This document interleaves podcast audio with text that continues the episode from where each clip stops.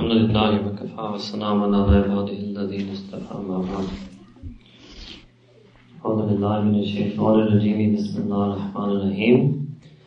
لعلكم تتقون أياما معدودات.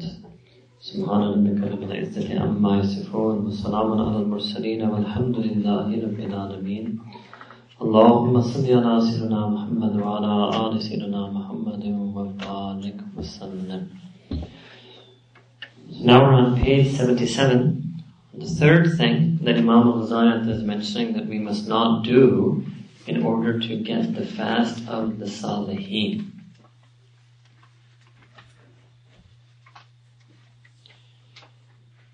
That is, hear not what displeases Allah subhanahu wa ta'ala. So as closing one's ears to everything reprehensible. For everything unlawful to utter is, un- is likewise unlawful to listen to. That is why Allah subhanahu wa ta'ala equated the eavesdropper with the profiteer in his words subhanahu wa ta'ala. Listeners to falsehood, consumers of illicit gain. Allah subhanahu wa ta'ala also said, Why do the rabbis and priests not forbid them to utter sin and consume unlawful profit? Silence in the face of backbiting is therefore unlawful. Allah subhanahu said that you are then just like them. That is why the Prophet said that the backbiter and the person who listens are associates and partners in sin. Okay. So first thing is just like we had the don't use your eye to look at anything that is displeasing to Allah. Don't use your tongue to say anything that is displeasing to Allah subhanahu wa ta'ala. Third thing is don't use your ear to listen to anything that is displeasing to Allah subhanahu wa ta'ala. Same discussion, don't listen to anything that's haram or makruh, or ideally try not even to listen to anything that is fudul or laghw, anything that is futile, pointless, because again it would be foolish to spend that precious time of Ramadan listening to things that have no benefit to anyone. Again, imagine that it's time for your exam or your professional exam or your major day at work, and I say, would you like to listen to this audio documentary on the polar bears of the Arctic? Now, it's not sin, but you say it's fudul. You say it would be foolish for me to listen to that. But I say, why? You say, because I'm very busy. I said, why? Because my time is precious. So that's the way you should feel in Ramadan. I'm busy the whole month. I'm booked. Allah Ta'ala has booked me for Ramadan. I'm booked. Now, after Ramadan or before Ramadan, but in Ramadan I'm booked. It would be foolish to listen to things that are of no value and no benefit. So now you see, you laughed when I gave that example, but you understand, it's not just about not doing things that are sin. It is considered foolish to do things that aren't beneficial. The whole world would call such a student foolish. Then instead of studying for the exam, he's listening to documentary on polar bears of the Arctic Circle, or Antarctic, Arctic, whichever one they are. Right? So just like that, Ramadan is like a big exam. But it's a big special time for us to reap as many hasanat, as many barakat as we can. And we don't want to miss an opportunity. Then, the second point that Imam Zahir made, that everything that is unlawful to say is unlawful to hear. So if a person wants to know what can I not hear, so go back, don't listen to any lying, don't listen to any backbiting, don't listen to any obscenity, profanity, don't listen to rudeness, don't listen to arguing, etc., etc. The same list, you can pick it up and put it over here. And obviously there are other things that we all know are not permissible to listen to, whether it's unlawful lyrics, unlawful music, unlawful ideology, unlawful banter, right? There's also many things like that that are unlawful to listen to. Then Imam Ghazali even took it to another level and he gave proofs from Quran and Sunnah for this. And the sum of this whole paragraph is basically that if you listen to evil, even if you're not doing it, listening to evil is also going to make you guilty of evil. So if you just fast forward to the last hadith, say some that the backbiter and the person who listens to them are partners in sin. So this is exactly what Allah subhanahu wa ta'ala was trying to give the same lesson. That first they committed the sin that they listened to falsehood, then they committed the second sin that they consumed unlawful profit. Right? Same thing, that why don't the rabbis and priests prevent them? Why do they listen passively to it and not do anything about it? Okay. So let's stick with this example to illustrate the whole concept. So what is the person supposed to do then if somebody backbites in front of me? So I'm sitting with X and X does a ghibat of Y in front of me and I listen to it in the sense that I hear it. I wasn't sitting with him for the sake of listening to this, but obviously he said it in a conversation with three, four people, and I was sitting there at that table, so I heard it. So if I'm just silent, that's going to be a problem for me. So now there are different levels in which you have to speak, and it depends on the situation, right? The highest level is called nahi anil munkar. Nahi anil munkar, which means that you would tell that person that look, you know, what you just did right now was backbiting. You may realize it or you may not realize it, but it's my duty as your fellow believer to make you realize that. Now, you may not always be able to do this in every situation, right? It may be your mother-in-law who is saying something about the other daughter-in-law, and if you try to do nahi anil munkar with the mother-in-law, then the girls can tell you what happens in that case. Huh? Okay, so maybe you can't always use the direct approach, but you have to then use an indirect approach. You still can't be silent. You still can't be silent. So another mm-hmm. way is then to say something good about that person. So for example, if somebody says, oh, you know, X, you know, X, you know, gets angry all the time, unfairly. So you heard it, you were sitting there. So say, you know, but X also gives a lot of charity. Right? So you mention something good about that person. And then the way you give the hidayah or doubt to the person who did the backbiting. So you know, X also gives a lot of charity. And you know, let's be honest, all of us have some good qualities and some bad qualities. So the person who is even average intelligence will realize that I'm getting a guidance here, and a nasiha here, an advice here, a signal here that, you know, this isn't something appropriate to say. Because we all have good qualities and all have bad qualities. And if we all start exposing the bad qualities of one another, then there will be nobody who will be unexposed left in the world. So some, uh, these are just ways, I'm saying, you can come up with other ways also, but with wisdom, with temperance, but you do have to say something. If you can't say something for some reason, then there's one last thing you can do, which is called i'raz al majlis you have to leave that gathering. You simply excuse yourself politely. You don't have to make a huss, and if you don't have to stand up and say oof. If you can say oof, then better than you sit down and say something with wisdom. there is no need to express your frustration and exasperation. That's not wise. right? Then you can get up and excuse yourself. That is also an expression. And any person of average intelligence will also realize right? That, you know, all of a sudden they got up and even if they quietly, politely didn't say anything, but they left. So maybe something happened that was inappropriate, which caused them to make that decision to leave. Now our problem is that many of us are too shy. So sometimes it's very good to be shy. But this type of shyness, shyness to do Amr bil Ma'ruf and Nahi anil Munkar is not a good thing. And other people have another problem that they're too bold. सबको na चाहते हैं hmm? rogue Tonk love it.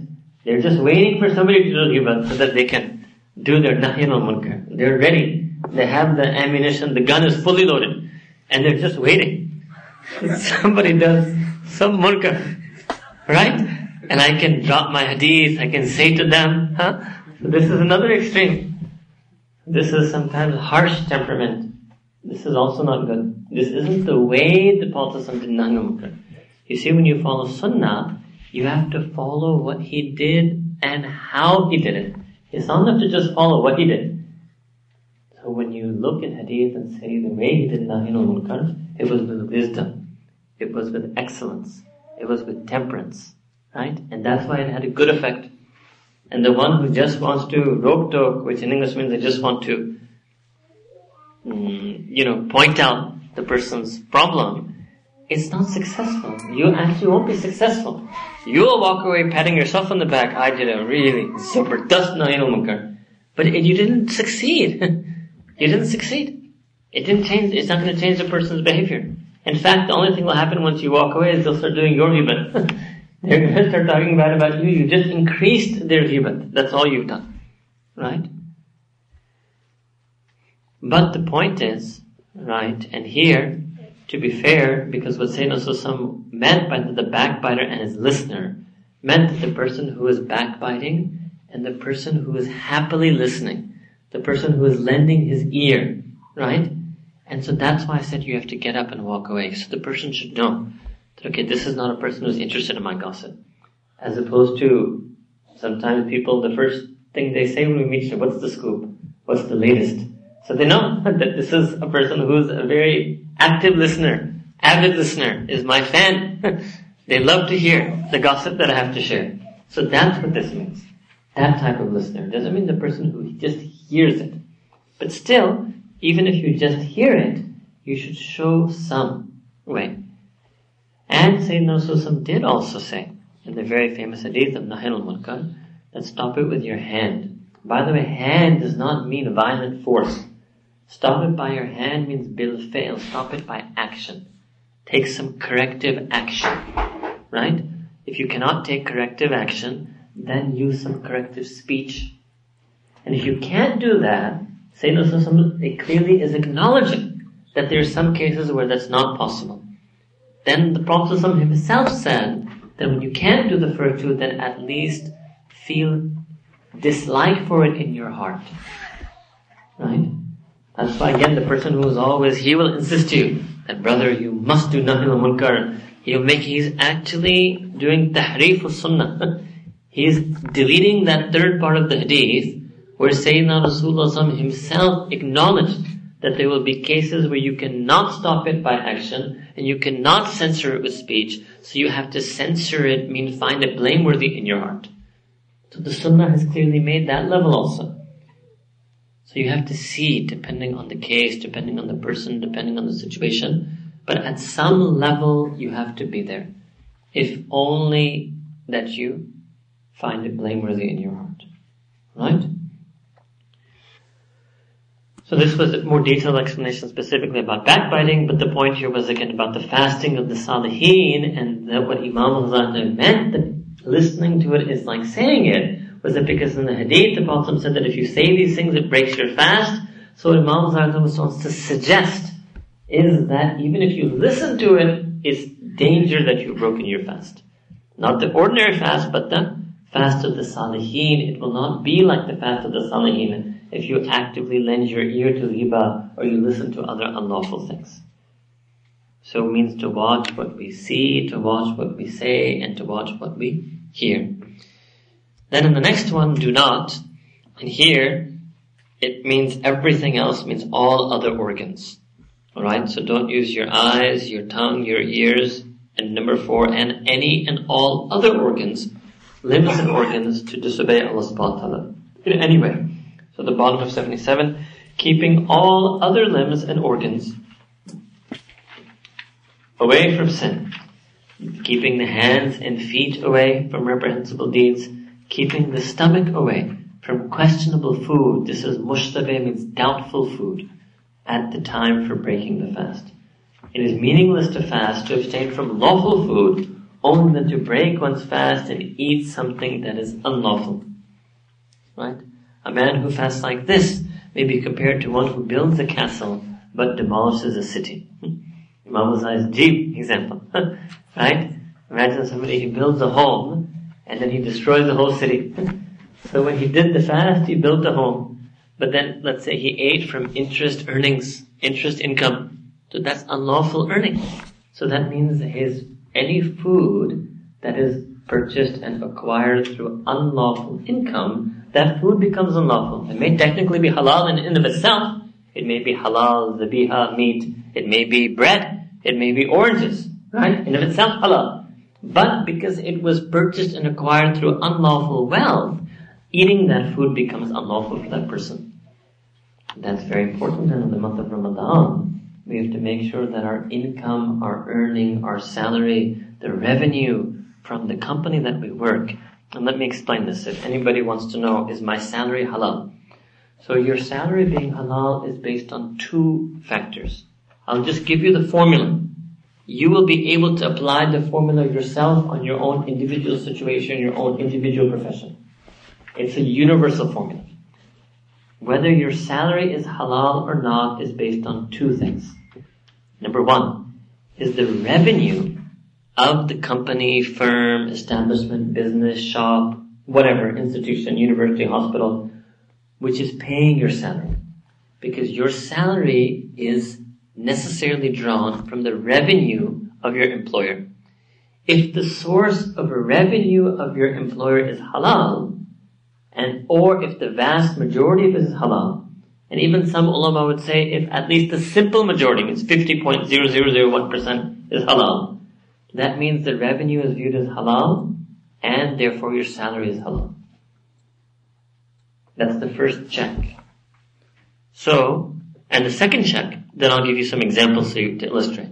Second principle of the formula is, okay, that was the revenue of my employer. Second, what I personally do, my actual job description, what I amalan do practically, the work that I do for that company, is that halal? That also has to be halal. If these two things are halal, then your salary is halal. Now let me give you some examples to illustrate. So if there's a person who works for Telenor, Telenor, all of you know, we know because we have it in Pakistan also. So Telenor. Now what does Telenor is going to pay? Step one, Telenor is paying your salary from its revenues, necessarily so. What is the source of Telenor's revenue? They sell mm, cell phone talk time. And if itself it's permissible to sell that. People may use their cell phones for evil. Telenor is not liable for that. And you're not liable for that if you work there. Right? In of itself, selling telephone services, cellular phone services, is jais. That's a halal way of earning revenue. So your salary comes from that revenue, so you've passed the first check. However, second check is what do you yourself do for Telenor? So if you say no, but I work in Telenor's finance department and I'm in charge of fixed income deposits. Fixed income deposit means the interest bearing uh, investments of Telenor, which is probably a few percent, maybe two, three percent of their annual revenue. But that's what I do. okay, but in your case then, your salary is not halal because you don't pass the second check because what you personally are doing that's not okay because you are involved in the interest side, which is a very minor percent of Telenor. But that's what you do, so it's not halal. Understand? Okay, there could have been another example that okay, what do you do at Telenor? And this person could say, okay, I'm on their tech side, and whenever there's any tower that goes down or there's some problem in the signal, so I'm the behind the scenes engineer and I make sure that all the signals are functioning. So okay, the nature of your work is halal. The revenue from which your salary is drawn is halal. Your salary is halal. So two people, employees of the same company, one salary is halal, one is not halal. You understand from the examples? Another example. A person works at a bank. So I'm assuming there must be something.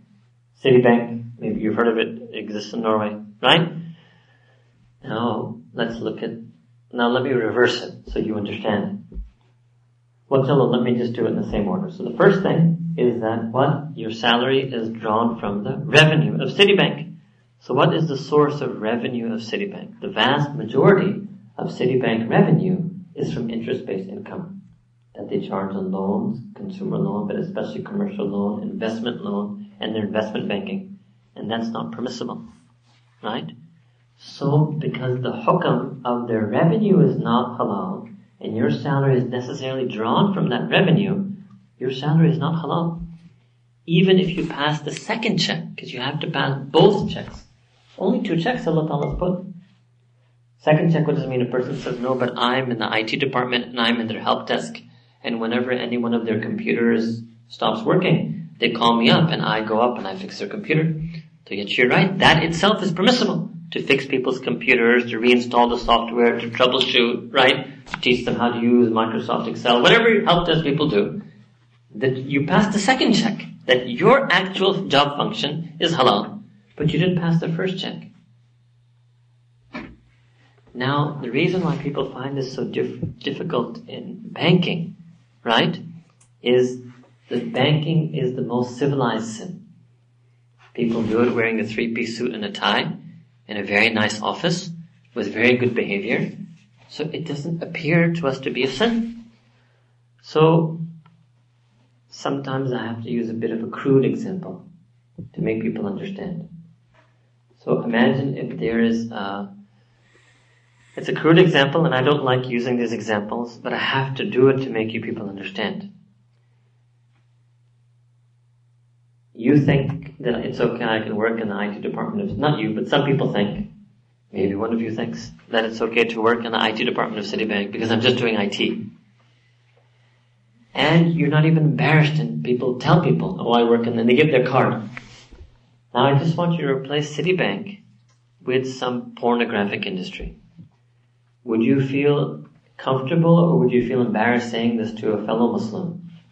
Or if you were trying to get married, would you feel comfortable or embarrassed saying this to the girl's father that I work for this pornographic industry. But I don't take the pictures, I don't look at the pictures, I'm in the computer, I manage their subscription. And if anybody sends an email saying, oh, I didn't get the magazine this month, it's my job to make sure that they're there. So I'm in the computer side. Um, you would die before you did that. and you would never give out that card. and you would never tell anyone in the world that you do this job for that company. Because you know that even though my job is computers, the company I'm doing it for is engaged in sinful activity. There's no difference between the banking industry and the pornography industry. Sin is sin. Yes, one is viewed as civilized today, and one the world also views as uncivilized. But our definition of sin is not what society views as acceptable or unacceptable. Our definition of sin is what Allah subhanahu wa ta'ala views as acceptable and unacceptable. No matter how civilized and outwardly dignified form the world might give it. Sin is sin. In fact, Sayyidina Rasulullah even lumped these two sins together in one hadith when he mentioned the alamat of qiyamah, the signs of the day of judgment. So there are all types of different signs. There's one set of signs and those signs that will appear within the ummah. And one thing the Prophet said one hadith that towards the end of time, zina and riba will become widespread in my ummah. So who's linking these two things together? Not me telling you banking and pornography industry is linking. Sayyidina Rasulullah linked these two things together. Now believe me, if it's a sign of the day of judgment, it's not a good thing. it's not a good thing. So riba being widespread in this ummah is a sign of the end of time. Akbar. That should be enough. Again, remember yaqeen. You believe in the Prophet as a prophet, you have to have yaqeen in his words. Even rationally, this should make you have because Sayyid could never predicted this. 14 years ago, Sahaba probably would have been thinking, what are you talking about? How could that ever happen? the Sahaba would never understood how, how is the Prophet saying this. How would that ever happen? That these two things will be widespread in the Ummah. We are giving our lives in Badr and to remove these things from the world. And you're telling us that in our very own Ummah, these things are going to be widespread. Sahaba must have been stunned. Right? They could never realize. Me and you can understand what the Prophet was saying. Hmm? So this was a bit of a clarification, explanation that I wanted to tell you, that unlawful earning. So that was one point in Imam domain. And otherwise, unlawful food could also be if somebody was so foolish to actually eat food that's not halal. But hard to imagine anybody would be that foolish, right? That they fast in Ramadan and then they break their fast with food that is haram, right? Many Imam gave that example. So lawful food is injurious in quantity, not in quality. So fasting is to reduce the former. That is going to come in the next point, okay, about overeating. A person might well give up excessive use of medicine from fear of ill effects, but he would be a fool to switch to taking poison. The unlawful is a poison. Unlawful food, unlawful income, anything that is haram is a poison deadly to our deen. While what is halal, what is lawful, is the medicine beneficial in small doses but harmful in excess. Another beautiful example. That halal is halal. But like they say, you know, actually they, I think they say it wrongly. They say in English, again it may be an American expression, but you can never have too much of a good thing. But actually we'll say, yes, you can have too much of a good thing. There is such a thing as too much of a good thing. It's called israf. So exactly, exactly what it says, Allah Ta'ala said in Quran, Kulu washrabu wala tusrifu. Eat, drink, but don't be excessive. Eat from the lawful, drink from the lawful, but don't be excessive in that lawful. It means Allah Ta'ala has delineated a limit, had, and that line is israf. So there is too much of a good thing. Alright? And that's what exactly Ta'ala is mentioning over here. Now comes that hadith that we had mentioned to you. So the object of fasting is to induce moderation. Sayyidina Rasulullah said, How many of those who fast get nothing from it but hunger and thirst? This has been taken to mean those who break their fast on unlawful food. And this is another way Imam Zai commenting on this hadith. Some say it refers to those who it refers to those who abstain from lawful food but break their fast on human flesh through backbiting, which is unlawful. Others consider it an allusion to those who do not guard their organs from sin. That's an explanation I'm given, right? That they don't stay away from sin, but they stay away from food and drink, so the only thing they get is hunger and thirst. What they don't get is that taqwa. Alright. Avoid overeating. Well, one other clarification I wanted to make, that in order to be re- removed from interest, you just have to be removed one degree. That's sufficient. This is another misconception that people have today. That no, the whole economy is interest based, so you can never save yourself from it anyway, so therefore there is no harm working in Citibank. No. Sharia requires you to save yourself one degree. You're right, within two, three, four degrees, there will be some connection. It doesn't matter. You are liable for the immediate connection that you make. I'll give you an example. If there's a person who sells fruit, right? So he has a fruit cart, he sells apples and oranges and bananas. And he knows that where he parks his fruit cart every day, right in front of him, the house is owned by the president of Citibank. When the president of Citibank comes out of his house and buys apples from him, he can sell him the apples. 100%, 100% just. He can sell him, here's 12 apples, and give me whatever it is, 10 kroner. Because there's no interest in that transaction. He sold apples and he got money that is jais that person earned the money to buy the apples through an unlawful way. But that doesn't, it's not a transitive effect. It doesn't affect this transaction. It's 100% permissible. You have a store, you have no idea that the people who are walking into your store, whether their wealth is haram or halal, whatever type of store you have, there's no way you could check that. That would be impossible for you to check. The only thing you have to check is that are you giving them a lawful good and service for the money they're giving you in this sale? Is your transaction with them halal? Whatever transaction they did prior to they met you, which enabled them to get the money, you're not liable for that. You're just liable for the transaction with them. Therefore, some people give, try to argue that no, well, Telenor itself began by taking an interest-bearing loan investment financing, and that's how they began their company. So it's all interest in the end. Maybe all interest in the end, but is it in the end? All that Islam looks at is it interest on your end or not? The interface, like you say, there's a user interface. Your interface with your money has to be halal. There may be so many levels in the back end when you go back, there may be problems. You're only liable for your interface. Alright? Okay. So next point is avoid overeating.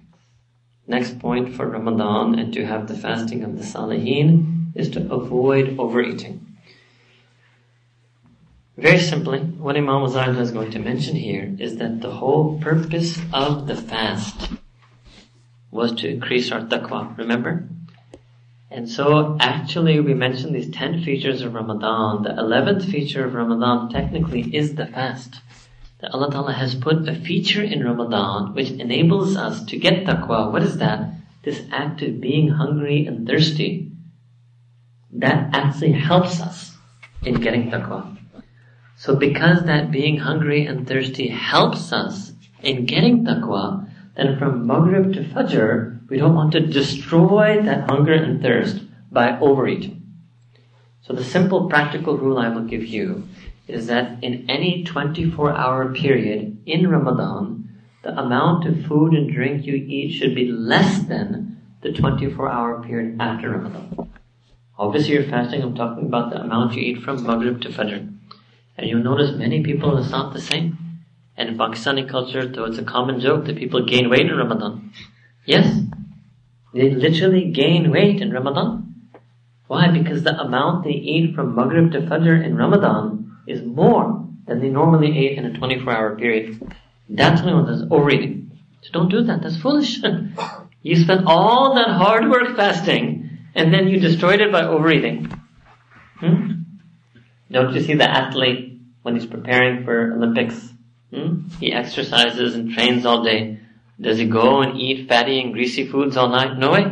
He knows I'd be so foolish to do that. I would destroy my entire day of training by having that heavy meal. He won't do it. Why? For what sake is he sacrificing that desire? For the sake of some physical sport. we cannot control our desire for the sake of spiritual taqwa.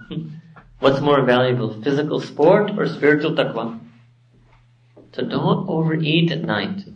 Ramadan is not the month of the samosa and pakora. This, is the wrong month for this. Eid, I, I give you full ijazah to overeat on Eid. Yes, you can even overeat on Eid, no problem. Allah Ta'ala's put, and that's another secret. Allah Ta'ala's put barakah on Eid. Eid is that day that no matter how much you eat, the overeating won't affect you negatively. It's day, special day like that.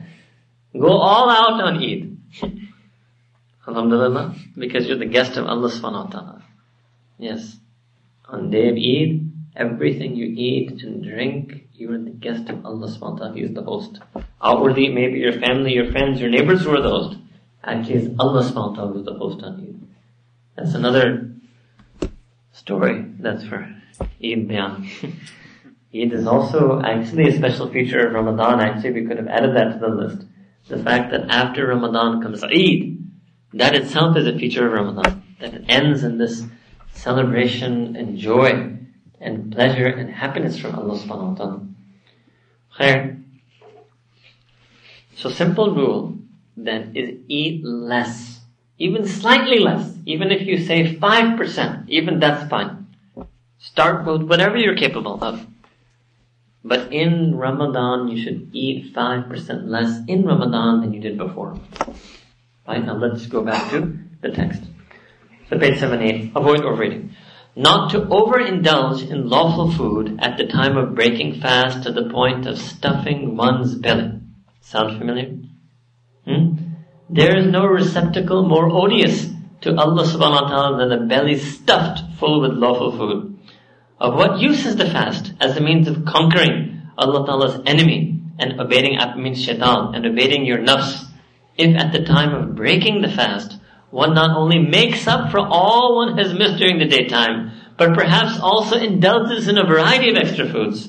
So this makes it clear it's not just Pakistani culture, because Imam Ghazali is writing hmm, 900 years ago. Hmm? It has even become the custom to stock up for Ramadan with all kinds of foodstuffs so that more is consumed during that time than in the course of several other months put together.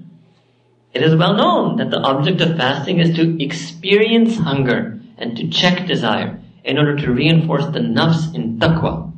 If the stomach is starved from early morning till evening, so that its appetite is aroused and its craving intensified, and it is then offered delicacies and allowed to eat its fill, its taste for pleasure is increased and the force of the nafs is exaggerated, amplified. Passions are activated which would have lain dormant under normal conditions. Yes, we actually have had people come and tell us this. That in Ramadan at night they did some type of sin. And they're amazed even at themselves that what happened to me? And it was Ramadan and I did fast. Answer was simply this, they overate. and then it aroused a desire and passion in them which no, they didn't even have to face on normal condition. So they gave in to it. Allah Ajib. So the spirit and secret nature of fasting. But secret nature means this the real inner blessing, the kernel, the kernel, the crux of fasting is to weaken the forces which are shaitan's means of leading us back to evil. That is nafs. It is therefore essential to cut down one's intake to at least what one would consume on a normal night, not when fasting. This is what you would normally eat at night if you had had breakfast and lunch that day. That's how much you should eat in the night of Ramadan. That's what he means, right? No benefit is derived from the fast if one consumes as much as one would usually take during the day and night combined. What does that mean? That after Maghrib you have brunch, and after Taraweeh you have dinner, and in Suhoor again you have brunch? Moreover, one of the properties, proprieties, means that one of the adab. The adab of fasting consists in taking little sleep during the daytime, so that one feels the hunger and thirst, and becomes conscious of the weakening of one's powers with the consequent purification of the heart. What does it mean? Those people who eat a lot at night, you'll find they sleep a lot during the day. There's so many people tell me that, oh, I don't know what to do in Ramadan. I'm so sleepy in the day. I sleep till Dhuhr. And mashallah, if it's a young man who's free, he can just, he can just change his timetable. It's very simple. He just makes the PM into AM and the AM into PM. So what does he do? He'll sleep from 5 AM to 3 PM and then he gets up and there's hardly a fast for him from 3 p.m. to Maghrib. Hmm? And then he eats all night and then he sleeps all day. And it's not just, I'm telling you, a very large number of people do this. So this is negating the whole purpose of fasting. They don't feel the hunger. In other words, they eat so much at night and sleep so much a day. They do both. They eat so much at night and sleep so much a day so they don't actually feel the hunger that Allah Ta'ala wanted them to feel لَأَلَّكُمْ تَتَّقُونَ so they would get that taqwa. It's almost like what the Bani Israel used to do. Allah Ta'ala said, don't fish on Saturday. So they cast the nets on Friday, right? And then they roped in the fish on Sunday. Basically ended up taking a loophole. so this is actually like a loophole. So Allah Ta'ala, you want me to feel hunger and thirst so I get taqwa. Hmm. No, what I'll do is I'll eat triple at night and sleep double during the day, and I won't feel the hunger and thirst. Allah wanted you to feel the hunger and thirst, so you got taqwa. Now you understand what Imam Zaid is saying. Hmm? So one should let a certain degree of weakness carry over into the night making easier to perform the night prayers. Yes, this happens. Some people, they eat so much after Maghrib. He's talking about the Hajj, but I'll give you even other. They can't stand in Taraweeh. They get drowsy in Taraweeh. They can't concentrate on Quran in Taraweeh. Even though it's the month of Quran, Allah has made the Quran easier to understand. It's the closest they could have come to Quran.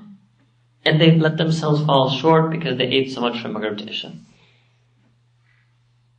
Even sometimes people literally even say the sentence in Urdu. आज तो बस तरावी की नमाज मैंने person बहुत खा लिया तरावी के लिए आज नहीं जा सकते literally means I guess literally they will say it that oh today we really ate a lot I don't think we can go for Tarawih tonight they say it and they do it they don't go because they ate so much and they're right they ate so much they're not capable of standing that long how foolish foolish right could you ever see a student who eats so much the night before the exam That he is bloated and he comes to the exam, he'll say, no way. I have to be sharp. I have to be alert. I have to be fresh. I won't overeat. I'll just take a small sandwich and a cup of coffee and I'm going in for the exam. That's the way you should be in Ramadan. I'm going for Taraweeh. I can't overeat all. I can't eat all this stuff. I fasted the whole day so I would be fresh and alert for this worship at night. I can't be having these greasy, oily, fatty foods right now. If the Olympic athlete can do it, the student in Zamsby can do it. Hmm? The politicians, for the sake of elections, if you see them in elections, they just eat on the run. They don't have no time. They don't have time to eat. I have to give this speech, this campaign rally, I'm up 18 hours. They just eat on the run. Why? Because they want to contest elections. so people of the dunya, for these worldly purposes, can manage their diet And Allah Ta'ala put so much barakat in Ramadan for our spiritual purposes. We can't manage our diet in this month. So it's easier to perform the tahajjud prayer, to recite awrad, means different dhikr, adhkar, dua, istighfar, durud sharif, tasbihat, muraqabah, etc. It may then be that shaitan will not hover around one's heart, and that one will behold the kingdom of heaven. The night of Laylatul Qadr represents the night on which something of this kingdom is revealed. What does he mean here? Okay, it may then be that shaitan will, shaitan won't be there, right? Shaitan will not hover around one's heart because shaitan are locked up. But, right, that on Laylatul Qadr, and remember, mm, we mentioned this to you, right? All the angels come down. So actually, when you go into Jannah, when inshallah, we all go into Jannah, inshallah of the mercy of Allah subhanahu wa ta'ala, the angels will also be there. Right? So the presence of the angels is actually a quote unquote heavenly type thing. Heavenly experience. So when they all come down to earth on that night, it's a little bit, and not in every sense, earth remains earth, right? But in this one sense, it becomes like heaven on earth.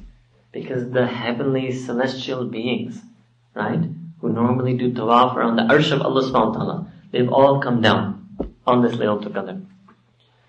So then, this is what then uh, Imam Ghazali says on Tamiz's Bakr, إِنَّا أَنزَلْنَاهُ فِي لَيْلَةِ الْقَدْرِ Indeed, we sent down this Quran on Laylatul Qadr. Anyone who puts a bag of food between his heart and his breast becomes blind to this revelation, means they don't feel. They're too bloated. If a person says, I'm too bloated to even pray Taraweeh, then he's going to be way too bloated to experience Laylatul Qadr and feel those anwarat and barakat coming on that night. Nor is keeping the stomach empty sufficient to remove the veil, unless one also empties the mind of everything but Allah subhanahu. That is the entire matter, and the starting point of it all is cutting down on food. And that's what Allah subhanahu did in Quran. This is what He told us. That what's the starting point of this? Before la'allakum tattakun, that was then, what was the beginning? Kutib alaykum Starting point is you cut down on the food. Now, what does this mean? This is what we call there's a relationship between the zahir and the batin in our deen. The outward aspect of fasting, staying away from food and drink. The batin aspect of fasting, getting taqwa. So the better you are at the zahir part, the better you will get the batin part. That's simple. And the worse you are at the zahir part, the worse you will be at getting at the batin part. That's why Imam Ghazali is saying that we should not um, overeat. So, ideally, this is also a good month to implement the sunnahs of eating. So I'll very briefly tell you what the sunnahs are. And again, it may be very baby stuff, and all of you would have known it, but we don't do amal on it. First sunnah, Sayyidina Rasulullah taught us that we should stop eating when we still feel slightly hungry. Don't eat till you're complete full. Don't wait till you're completely satiated and then stop. Stop eating when you feel slightly hungry still. So for example, you know, like the gas tank, right? So one thing is to say fill it up, don't fill it up. right? Put it three quarters, 80% full, and leave it like that. Right? Second sunnah of eating. And some of you may have even heard this hadith that says some that leave three spaces in your stomach. One space for food, and one space for water, and one space for air. So if you were to follow that strictly, that would be one third. I still was nice, I gave you 75, 80%. Hmm? Next one of eating is Sayyidina Rasulullah actually taught that a person should chew a lot when they eat. And obviously modern science will tell you that either you do the chewing here or your stomach will have to do the digesting here. The more chewing you do here, the less digesting your stomach has to do. The less digesting your stomach has to do, the less blood your stomach draws. The less blood your stomach draws, the more blood remains in your mind, and the less tired you feel. So one reason sometimes we feel tired after we eat isn't just the amount, it's because we didn't chew properly. So the stomach has to do more work to digest it. Actually, we actually ate a reasonable amount. But because we didn't chew properly, the stomach has to do more work to digest it, so the blood flows from the brain into the stomach muscles, and that makes us feel tired. So do amal on this sunnah, you should chew a lot. That's why even traditionally parents would always teach this to their children, that you should always chew your food. Alright? Chew it so much that then it just naturally swallows. As opposed to quickly swallowing it because you're preparing the next flight of biryani and raita and salad perfectly mixed together and it's already coming for arrival in your runway and you have to clear the runway. Hmm? That's what you do. So you're just clearing the runway quickly because there's mashallah more traffic than London Heathrow. You're just bringing one after the other. Hmm? Allahu Akbar. So that brings me to another sunnah. Sayyidina Rasulullah said that don't lift up the next morsel to your mouth until what is in your mouth has already been swallowed. These are very practical sunnahs of eating. If we do amal on this, you will find that you will eat, end up eating less while still feeling full. Yes, this is where you will, this is the real diet, sunnah diet. How to reduce your calorific intake without even realizing it. Just follow these sunnahs. You will automatically reduce the calories you take. That's the real simple diet. You can try to switch to carbs, low carbs with kaling. Simply speaking, reduce your calories. Right? So here these were a few sunnas about eating less. Benefit of eating less. There are certain benefits of eating less. Number one is when you eat less, you will sleep less. 100% absolute guaranteed. It's a directly proportional relationship. If you eat less, you will sleep less. That gives you another benefit because when you sleep less, you get more time. And you get more barakah in your time and you get more time. You get more time, then you can use that extra time to do more dhikr, more ibadah, more work of deen, more ilm of deen. You will get more time. Both eating less will take less time, and then the sleeping less also gives, takes less time. And then third benefit, when you eat less, you actually will feel more strong. Because like I told you, when you overeat, you bloat it. When you eat less in this sense, you will feel more alert, more strong. So then you'll be more productive and efficient in your time. You'll see when you overeat, you can't really do any real work. You're a bit numbed, right? But when you eat the right amount, you're completely alert. You're fresh. So then you will be able to focus on your ibadah more, focus on your zikr more, feel Allah Ta'ala more in your ibadah. Fourth benefit is that when you eat less, you spend less on yourself and therefore mm-hmm. you can spend more on others, more sadaqah. When you eat less, your grocery bill will go down even a little bit, you can give more sadaqah. Your eating less may enable others to eat more who are below the poverty line. Alright? And this is a very important aspect of Ramadan also, was to feel compassion for the poor. This is why Sayyidina Rasulullah himself also used to greatly increase the amount of sadaqah and charity he used to give in this month. And the notion was that we would increase that charity because we felt, we tasted, just a glimpse, but still we felt it, the hunger of the poor. But if you do this overeating and sleeping in the day, you will never even get a glimpse of what type of the hunger the poor is. You know, I'll give you my own example once. Once I was traveling and I was very busy. And because of that, I didn't have dinner one night, and the next day I didn't have breakfast, the next didn't have lunch, and so by the time it was night for dinner, then I actually was hungry. I'm a thin guy, so it's just, it's nothing special, it's just Allah Ta'ala made me this way, I don't normally get hungry. But that day I got hungry, right? And amazingly, that day I had very, almost no food. So just because I hadn't gone to the grocery store and it was very late when I came back and the stores were closed where I was staying, and I had like one slice of bread and I don't know what, like something like jam or something like that in the fridge. And I ate it, and I remember eating it and be like, wow, I'm still hungry, right? And then I remember thinking that, you know, how many people in this world eat, and after they eat, they have this feeling that I'm still hungry. How many children are like that in the world? That they do get a little something to eat, but after they eat, they still feel hungry. And me, maybe for the first time in my life, I had this feeling that I actually ate, and after eating, I still felt hungry. So for Allah Ta'ala has blessed us so much that we never get this feeling. because if ever after we eat one thing we still feel hungry, we eat the second thing instantly. There's no problem for us. Hmm? So there's so many people in this world who either don't get to eat or there are a lot who do eat, but every single time they eat, they're still hungry. They're surviving. They eat enough to survive. They eat enough to function, but they're still hungry. This new, was a new feeling for me and I never forget that night. Ajib. So it's just natural. It wasn't me. It happens to, it will happen to any one of us.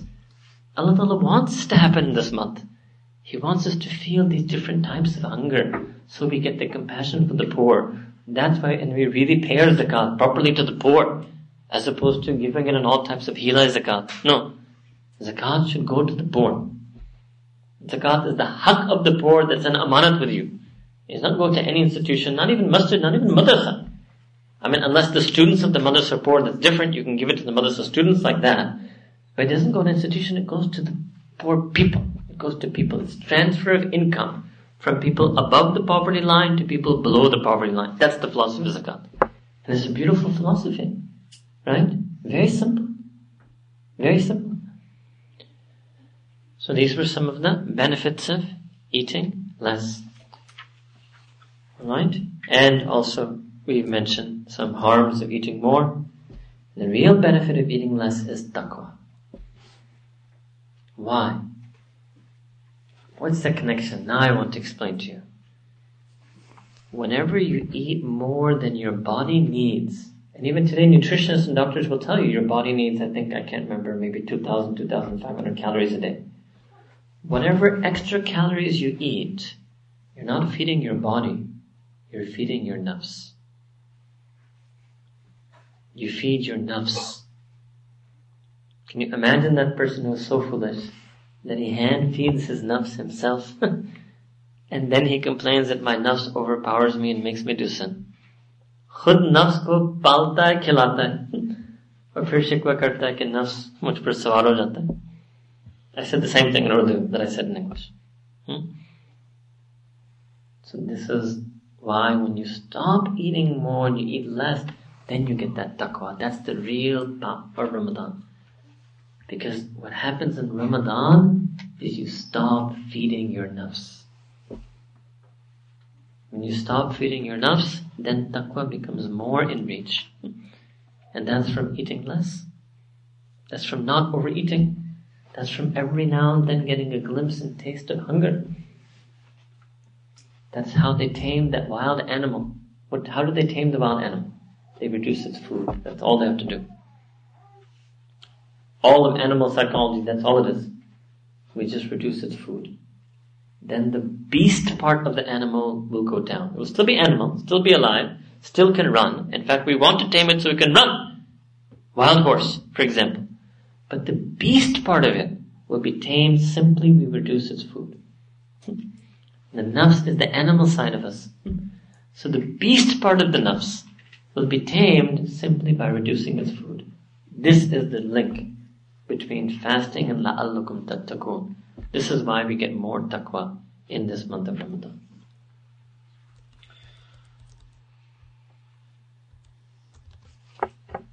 Okay, getting back to the text. Now, page number 79. And this is the sixth and final point that Imam Ghazali mentions here about how to get the fast of the Salihin. For those of you who may have joined a bit late, Imam al-Ghazali is mentioning that there's three levels of fasting. One of the ordinary believers, mu'mineen, and that's just that they abstain from food, drink, and lawful relations. Second is the fasting of the salihin, that they abstain from food, drink, lawful relations, and they protect their limbs and organs from all sin. And he gave six steps here, which is what we meant by the inner dimensions of fasting six steps so that we get that batin fast and we get the fast of the salihin. So the sixth thing is to look to Allah subhanahu with fear and hope. That's what they say, Imanu bain al-khawfi wal The real iman lies in between, means in the merging of fear and hope. Fear of displeasing Allah Ta'ala, hope in His mercy. Fear of being rejected by Allah Ta'ala, hope that He will accept us. Hmm? fear and hope. Both of these feelings have to be there. So Imam Zaratan writes that after the fast has been broken, the heart should swing like a pendulum between fear and hope. Why? For one does not know if one's fast has been accepted. So that, and whether one will find favor with Allah Ta'ala, or whether the fast has been rejected. And that means that they will be amongst the people that Allah Ta'ala abhors, that dislikes. This is how one should in fact be at the end of any act of ibadah. That I'm hopeful that Allah Ta'ala will accept it, but I'm also scared what if it, Allah Ta'ala says it's unworthy of being accepted. It is related that Shaykh Hassan al-Basri Ta'ala, that he once passed by a group of people who were laughing happily. He said, Allah subhanahu wa ta'ala has made the month of Ramadan a racecourse. Hmm? This is why I was telling them in, uh, in Denmark, uh, Ramzan ka.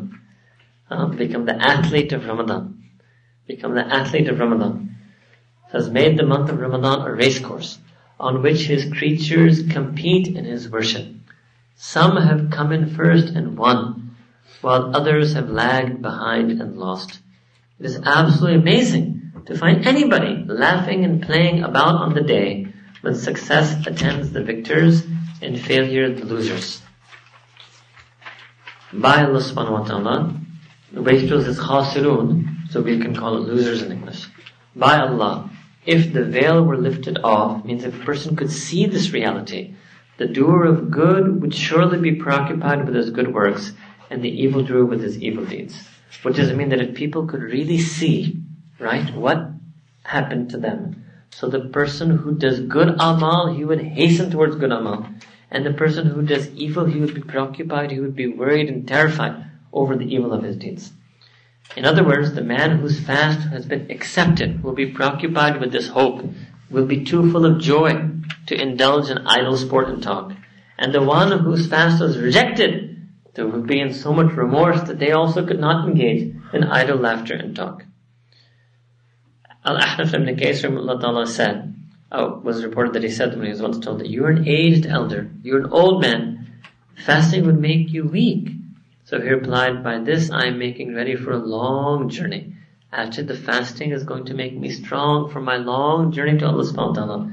Obedience to Allah subhanahu wa ta'ala is easier to endure I mean, if it's difficult for me to obey Allah Ta'ala, I'd rather endure this difficulty of fasting in my old age rather than His punishment that maybe my old age was not a genuine excuse and fasting is fard on me. And if I leave that fast, which is fard, then I don't have an excuse to leave it, then Allah Ta'ala will punish me.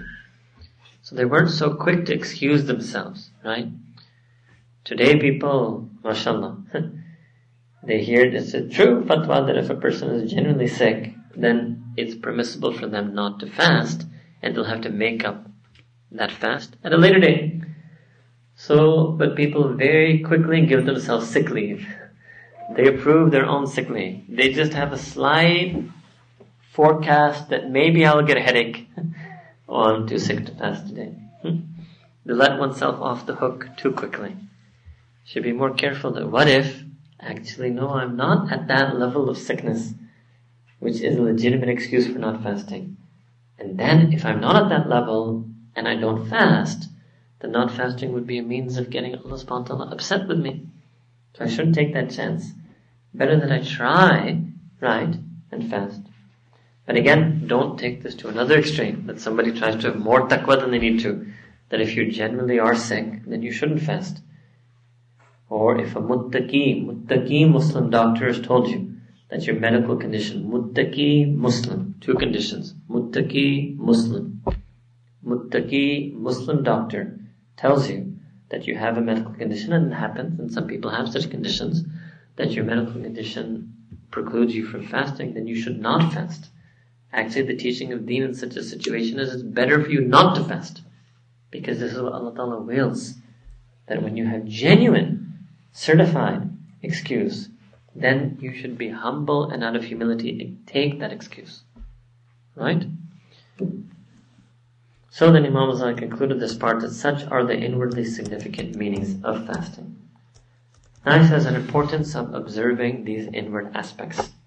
Now you may say, quote, suppose someone confines him or herself to curbing his or her appetite for food and drink and lawful relations to the neglect of these inward aspects. They don't do these six things that you mentioned above. So according to the fuqaha, according to the jurists, his fast is valid. They'll tell us, they'll give fatwa that yes, you didn't eat and drink and do lawful right from Fajr to Maghrib. Your fast is valid. Sihat, it's valid, correct. So what are we to make of this? So Imam Ghazali responds that you must realize that those versed in the external requirements of the law, and keep in mind here by the way that Imam Al-Ghazali was a Shafi faqih of the highest caliber. Right? But it's not that he's some stranger to fiqh. He's a jurist himself. Right? He's a jurist himself. You must realize that those versed in the external requirements of the law base their formal stipulations, means furu and fatawa, on evidence less cogent than the proofs we have advanced in support of these internal prerequisites, especially those relating to backbiting and the like. Because you remember he had quite a few hadith on this issue of backbiting. However, scholars of external legality are concerned only with such obligations as fall within the capacity of the ordinary heedless people who are wholly caught up in the affairs of this world. Means that they are only writing about the first degree of fasting, which was the ordinary fasting. All of law is just going to talk about that. This is spirituality. It's talking about a level higher than the law. Doesn't mean outside the law. Higher doesn't mean outside. It's within Sharia. But it's now a concern that is outside the realm of fiqh and Sharia. It's not talking about legality. It's talking about the ethics of fasting, the spiritual aspects of fasting, the higher etiquettes and adab of fasting. So as for those learned in knowledge of the akhirah, the meaning they attach to siha, to validity, is acceptance, is kubuliyah. You see, one thing is, is an act legally valid? Yes. One thing, okay, but was that act accepted by Allah Ta'ala? What does accepted mean? Did I get that? لَأَلَّكُمْ تَتَّقُونَ So obviously, oh, you would also know if a person still lies, still sins, how can they get لَأَلَّكُمْ تَتَّقُونَ from that fast? Even though the fast was legally valid. They won't get لَأَلَّكُمْ تَتَّقُونَ. They're not going to get the kubuli of the fast. That's all Imam had to say. So going to their understanding, the goal of fasting is the acquisition of one of the qualities of Allah subhanahu wa ta'ala, namely steadfastness. What does this mean? So Sayyidina Rasulullah said in hadith, تَخَلَّقُ بِخُلُقِ اللَّهِ that you must adorn yourself with the attributes of Allah subhanahu wa ta'ala. Now this doesn't mean all the attributes. There are certain attributes that no human can or should ever try to acquire such as Allah Ta'ala is Al-Mutakabbir, Allah Ta'ala is Al-Akbar. No human being can get that. But Allah Ta'ala is Al-Kareem. And our deen teaches us that we also are supposed to be Kareem with one another. Allah Ta'ala is Al-Rahim, and says in many hadith that show be Rahim to others so that Allah Ta'ala will be Rahim to you. We're supposed to be merciful to others, right? So there's certain attributes of Allah subhanahu wa ta'ala that obviously not in any way we can acquire them in the way that Allah ta'ala has them, but the same attributes should be in us at the human level. Such as being Rahim, such as being Kareem, such as being forgiving of others' faults, right? Overlooking a mazkur, just like we want Allah not to forgive us. We should be forgiving of others. You understand? So this one attribute is uh, samadiyya. What does that mean? Right? So this is, hmm, how can I explain this? This is a bit difficult thing to explain. Uh, you can understand it like this in, in a certain sense. No human being can ever be like Allah Ta'ala in any way, right? No matter the most merciful human being, His mercy is nothing compared to even one drop of Allah Ta'ala's mercy. But there is some resemblance, right? Even if distant, but mercy at the end is mercy, right? So here what it means is that Allah subhanahu wa ta'ala is beyond any physical aspect. It means Allah Ta'ala does not eat, Allah Ta'ala does not drink, right? Allah Ta'ala doesn't have any such urges or needs, relations, right? So Allah Ta'ala doesn't have any of these things. He's purely a, a pure non-physical, purely spiritual being, to put it in simple senses. Now, human being can never be like that. We are a physical and spiritual mix. We can never change that about ourselves. However, in the process of the fasting, what Imam is saying is that Allah Ta'ala wants us to numb, downplay our physical aspect. Because that will enable our spiritual aspect to come out. لَعَلَّكُمْ تَتَّقُونَ And we're so busy in physical, right? That sometimes our spiritual remains dormant. So hence, this is another way Moses is making the rabt between staying away from physical eating and drinking and relations, and how does that enable you to get spiritual taqwa? Because when you dampen the physical, you unlock and unleash the spiritual. And ultimately, Allah subhanahu wa ta'ala is, has no physicality. What does it mean? He doesn't have any body, he doesn't have any shape, right? He doesn't have any bodily needs, he doesn't have any of those things, right? Okay. As well as following the example of the angels by abstaining as far as possible from the desires of the flesh. Now the angels are physical, they have bodies, right? They have a form, they have a shape. So they're like us in that sense. And both of us are not like Allah Ta'ala in that sense. Allah Ta'ala doesn't have any form and shape and body and flesh, right? But the angels are different than us in this sense that the angels don't have nafs. Angels have ruh, they don't have nafs. You understand? They have a ruh, they have a body. Their body is made of nur, but it is a body, it's a form. It's a surah, it's a jism, right? But it's made of nur but they don't have a nafs. Okay? So they are immune to such passions of the nafs. We don't have a nafs. So they're completely free of that. So we are trying, and that's one of the reasons they have this qurb to Allah subhanahu wa ta'ala. So Allah Ta'ala is trying in the month of Ramadan for us to diminish our physical self, to diminish our nafs. So we unlock, because we also have a ruh, like the angels do. So we unlock the ruh side of us, the spiritual side of us. That's what Imam Zahid is trying to explain here. And it's a bit confusing in the English. The human status is superior to that of animals. Yes, insan is superior to the animal world. Since humans are able, by the light of reason, to tame their lust. In other words, that animals also have nafs. So in that sense, humans and animals are similar. We both have nafs. The difference is that humans have the ability to do mujahadat nafs. Right? When the nafsa anil hawa. The human can train themselves, discipline themselves to stop their nafs. The animal doesn't have that ability. When the animal's nafs gets excited, it can't, there's no, it cannot, there's no self-control. Animals have no self-control. That's why normally even in English also, when somebody does, cannot show self-control in their behavior, we tell them, you're acting like an animal. We actually say that to them, right? Because they don't have any self-control, right?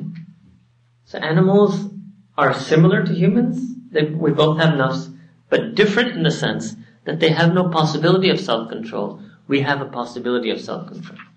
If we use that possibility of self-control, then even though despite having a nafs, we become more closer to the angels. And if we don't use our possibility of having self-control, then Allah Ta'ala says in the Quran, أُولَٰئِكَ كَالْأَنْعَامِ بَلْ هُمْ Then that person, human, who cannot exercise self-control on his nafs. They're like cattle. They're like animals. Balhum adal, no, they're even worse. Why? Because if you're not able to do self-control and you don't do it, is that worse or the person who is able to do it and doesn't do it? Obviously that one is worse. The one who was able to do it and didn't do it. So that's why they're worse than animals. Ajib. Imam Zahid is looking. I mean, we never think about these things. We never even think about angels. Maybe today we're talking about angels, and some of us have not even thought about angels for maybe years. Maybe years have gone by. these people were deeply steeped in Quran and Hadith, so the angels are mentioned so many places in Quran. So it was part of their worldview. It was part of their horizon. They understood these things. Right? Mm.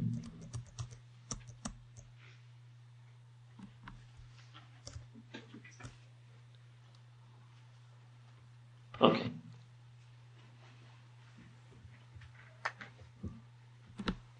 So, in, in essence, on the top of page, what page number is this? 81.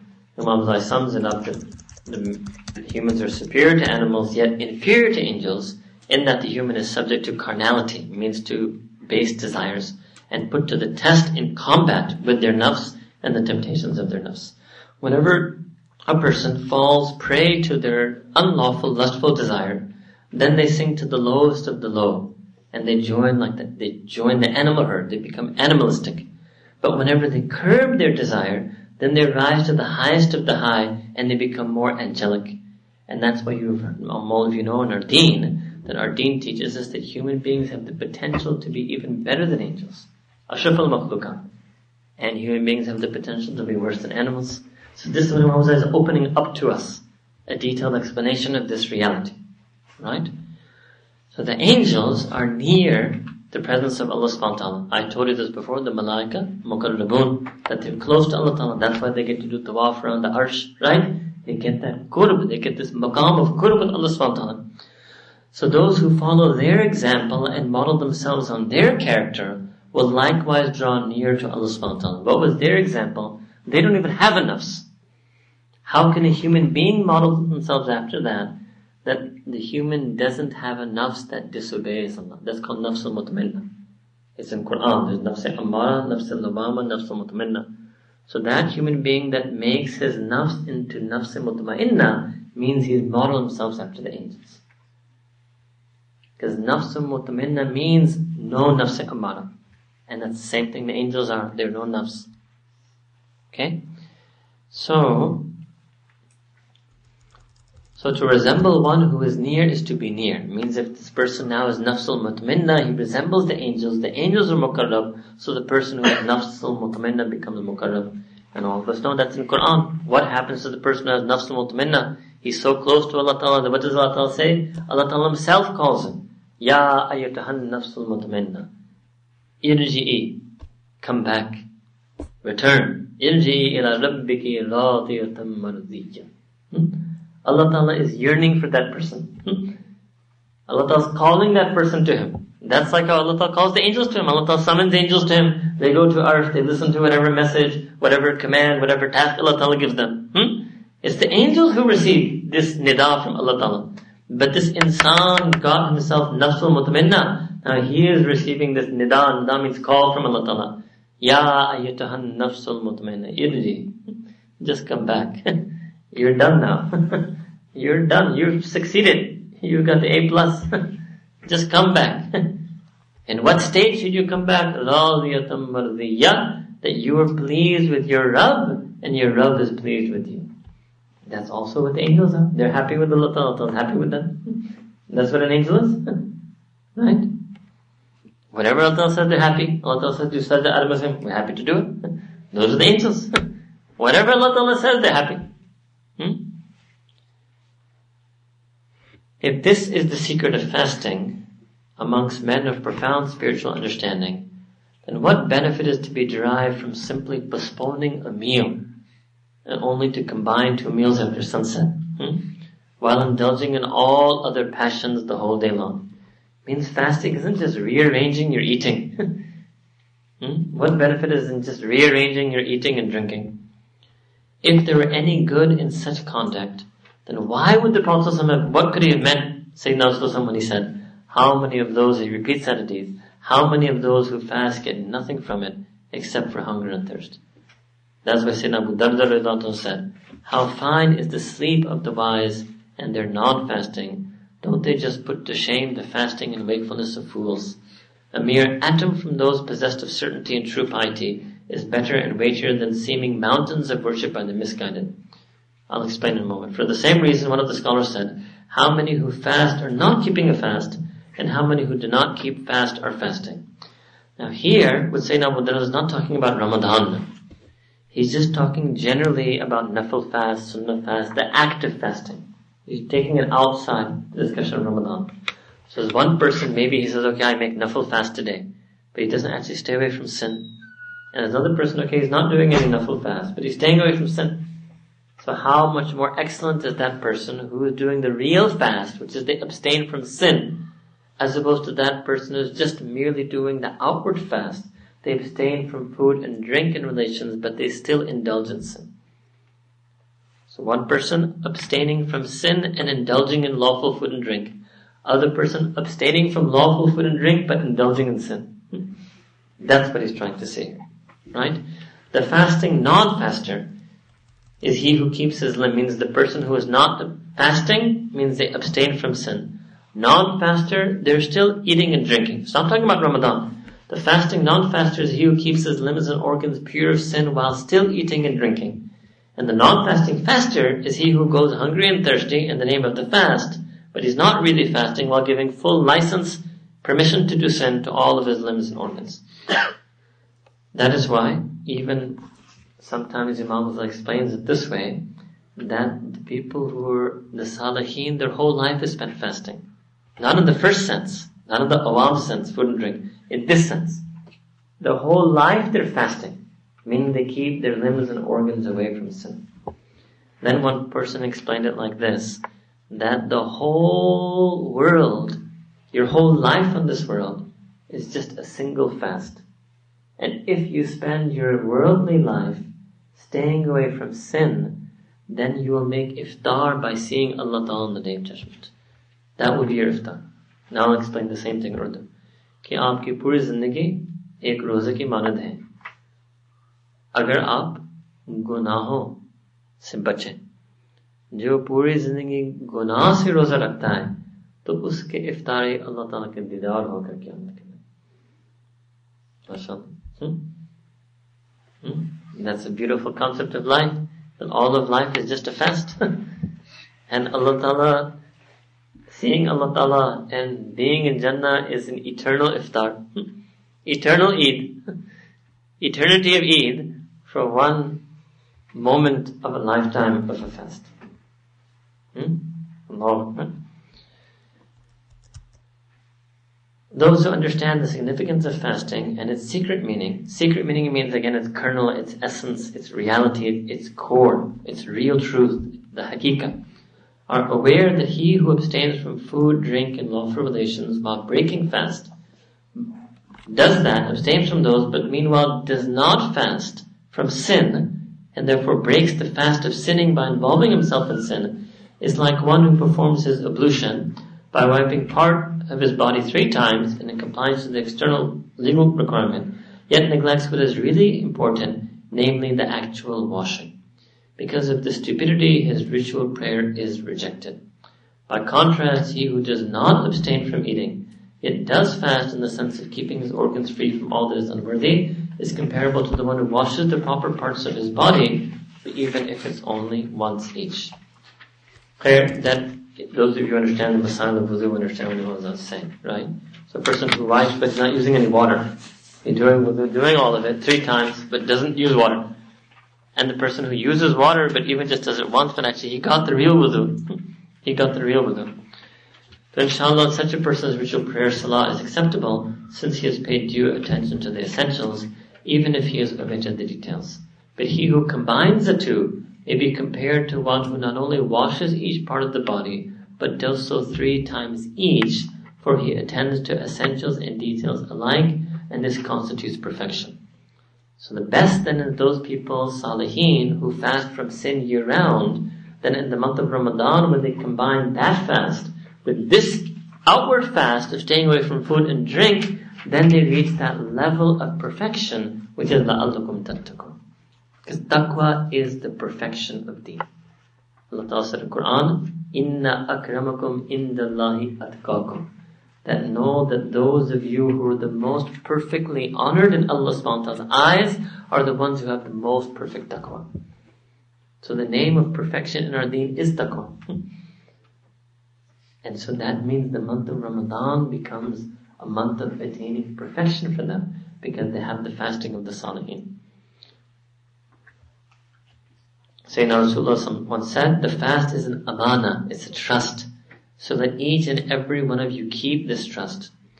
And then Allah Ta'ala, uh, then uh, Sayyidina Rasulullah recited the words of Allah subhanahu wa ta'ala, indeed Allah Ta'ala bids you to restore unto andul amanati ila ahliha, that you must restore the amanat to their proper owners, their due owners. Then the Prophet touched, after the Prophet mentioned this verse, recited this verse, he touched his ears and touched his eyes saying hearing is an amana and sight is an amana. Right? Means Allah Ta'ala gave us this hearing. This is the first talk we give you in Homeland. Right? On the amanat. Hmm? And on everything is a trust. And these eyes weren't given to us just like that. So we can use them to look at everything we want. No, the eyes were given to us as an amana. And if a person fulfills that trust, then Allah will return these eyes to us on the day of judgment and say, now take these eyes and look at Sayyidina Rasulullah Take these eyes and now look at Sayyidina Abu Bakr Siddiq. Take these eyes for the women. The women can do the first two also, plus the women get extra. Take these eyes and look at Umm Mu'mineen Sayyidina Aisha Take these eyes and look at Sayyidina Fatima Radhanah. Hmm? That's why you were given eyes. You were given sight for, to see those beauties. You weren't given sight to see these beauties of the world. so the person realizes that, that my eyes are an amana, they're given to me as a trust for that beauty, to see the beauty of Allah Ta'ala. Then if they live their life keeping the trust of their eyes, Allah Ta'ala will return their eyes to them. Your ears are an amana. What does it mean? That you weren't giving ears to listen to music, and to listen to lying, and to listen to backbiting. That's not why we were given hearing. So a person realizes that and stays away from these things, then on the day of judgment, Allah Ta'ala will give a person's hearing back and will say, okay, now you listen to the word of Sayyidina Rasulullah his sound, his voice. You listen to the adhan of Bilal. Then Allah Ta'ala will say, you listen to me, Allah Ta'ala recite Surah Rahman. Yes? Allah Ta'ala will recite Surah Rahman for the believers. That's why we have ears. So a person says, no, no, I'm saving my ears. Says, why don't you listen to music? Simple answer. I'm saving my ears to listen to Surah Rahman from Allah Ta'ala That's why I was given ears. I know that my, my Prophet taught me that. That's why I was given ears. So how can I use these ears for this? right? Don't you see you have a nice little cloth that they give you to clean your glasses? Will you use it to clean the toilet? You will say, no, this cloth is not given to me to clean the toilet is given to me to clean the glasses. Right? So that's what Mu'min feels, that these ears weren't given to me to listen to these things. these ears were given to me in this world to listen to Quran and Adhan and Deen and Haqq and Nasiha. And they were given to me so that in the Akhirah I would get them back and I will listen to Kalamullah from Allah Ta'ala Himself. That's why I have these ears. So this is what Imam Zata is saying. So, if speech were not likewise a trust of the fast, the Prophet would not have said, say I'm fasting. Right? Means that if somebody wants to engage you in argument, you're supposed to say, Anasayim, I'm fasting. In other words, my tongue is an amana, has been entrusted to my care. How can I release that tongue to answer your insults, to engage in argument with you? So then Imam Zai ends this by saying, it is there, it therefore becomes apparent It therefore becomes apparent that every act of worship has both an outer aspect and an inner aspect. The zahir of fasting, staying away from food drink relations, and the batin of fasting, which has been explained in detail. A husk and a kernel, that's another way just to say that husk is the outer aspect, kernel is the inner aspect. So that's what we want then that in this year, in month of Ramadan, which is coming very, very soon now, literally around the corner. Hmm? That this year we want to try. Maybe we get it this year, but at least we try for it. We want to get the fast of Salihin. We want this batin. We have spent so many years outward fasting. We don't need anybody to help you with that anymore. Right? We know all the rules, or we can ask any mufti some particular question if we haven't. But what we need is to get this inner aspect of fasting. To get this fasting of Salihin We've done kutiba alaikum siyam. Now this year we want to do la'allakum tattaqun. Now we want the taqwa. That Allah Ta'ala is hopeful of. So we only have hope because Allah Ta'ala is hopeful. hmm? La'allakum tattaqun means Allah Ta'ala is hopeful that we would get taqwa in this month of Ramadan. So now we just want to conclude with few comments and then inshallah we'll make some dua and then we will conclude today's course.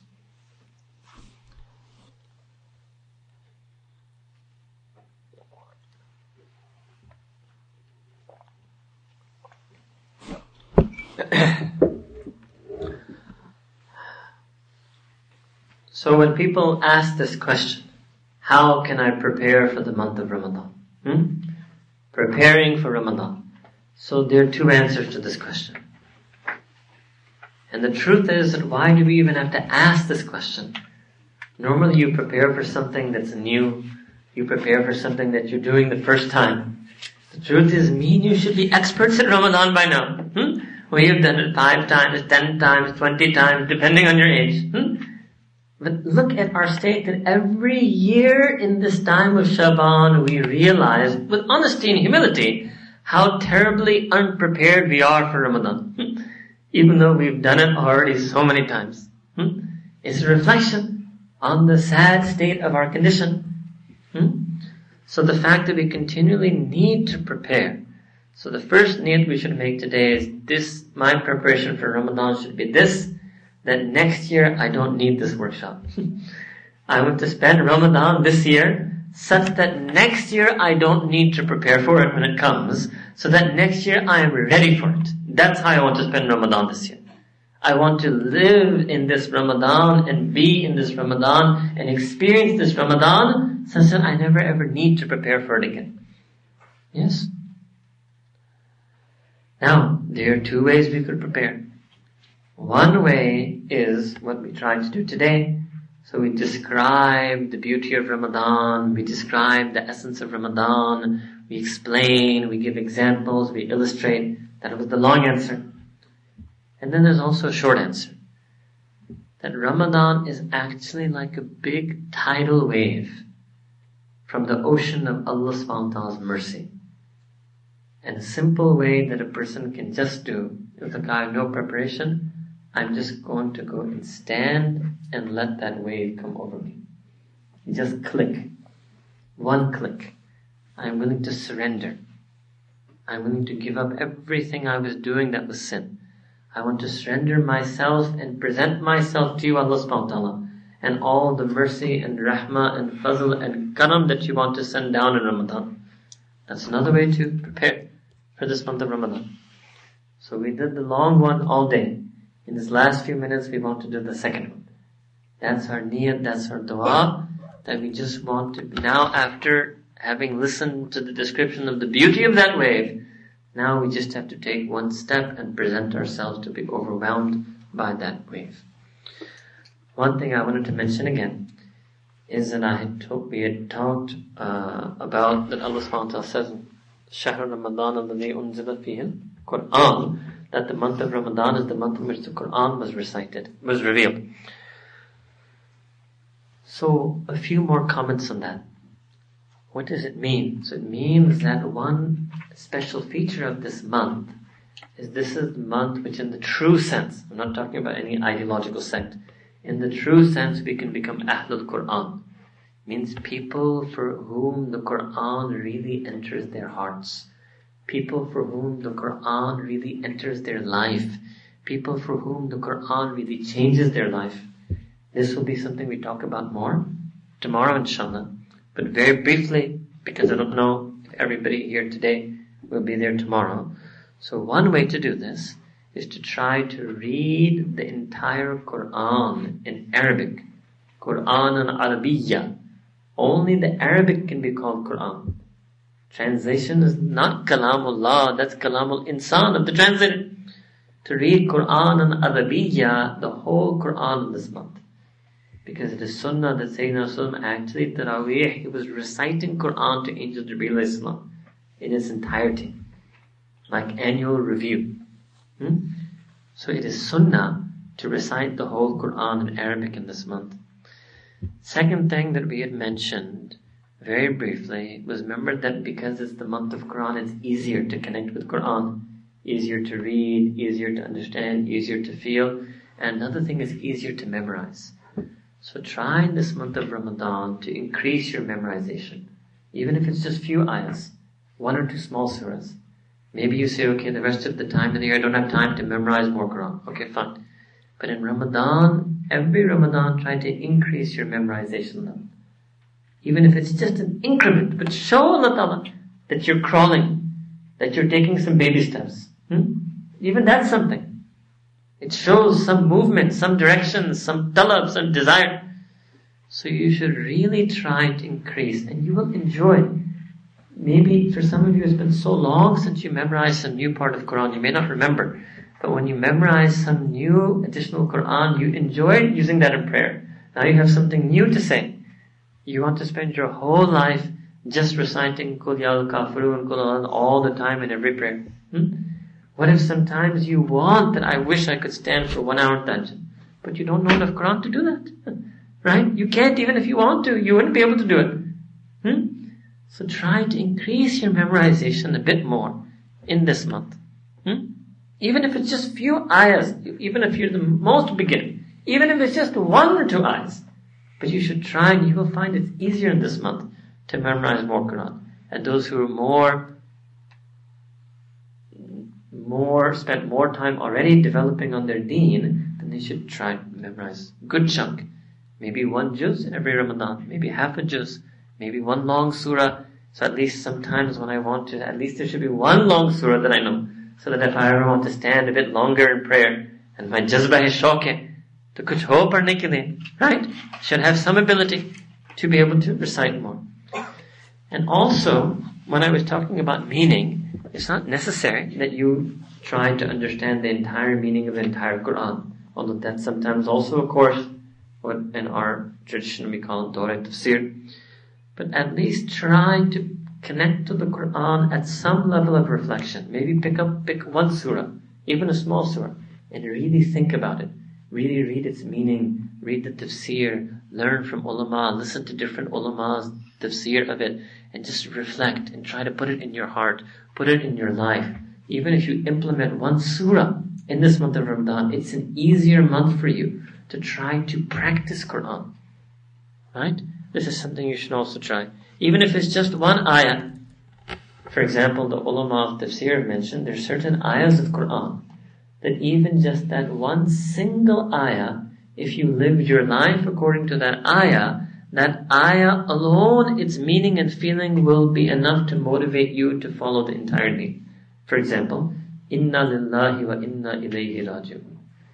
If every second of your life you really felt, I'm from Allah and I'm going back to Allah, that would change your life.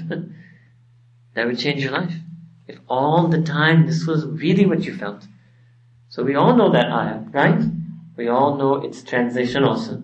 But we don't feel it. It hasn't become part of our life feeling. So take one ayah even like that and keep thinking about it, keep reflecting it, make dua to Allah Ta'ala, beg Allah Ta'ala, Allah Ta'ala, you've put this ayah in my tongue. Maybe you've memorized it, you put it on my mind. Allah Ta'ala, I want you to inscribe it on my heart. I want every feeling of my heart to go through the prism of this ayah. That's why Quran was revealed. To be the prism of our feelings. That's also something you should do in month of Ramadan. So, here a few other practical things, right? Especially now in the last few days of Shaban, you should do something that we call muhasabah. Means you should sit down and take an annual account and audit check of your sins. Try to see what these two angels have written. Try to take a glimpse into your annual record of the book of deeds and think what type of sins are written. Then you will think what type of sins need to be erased in this month of Ramadan. You see, first you have to see what's been written and remember that. Remind yourself.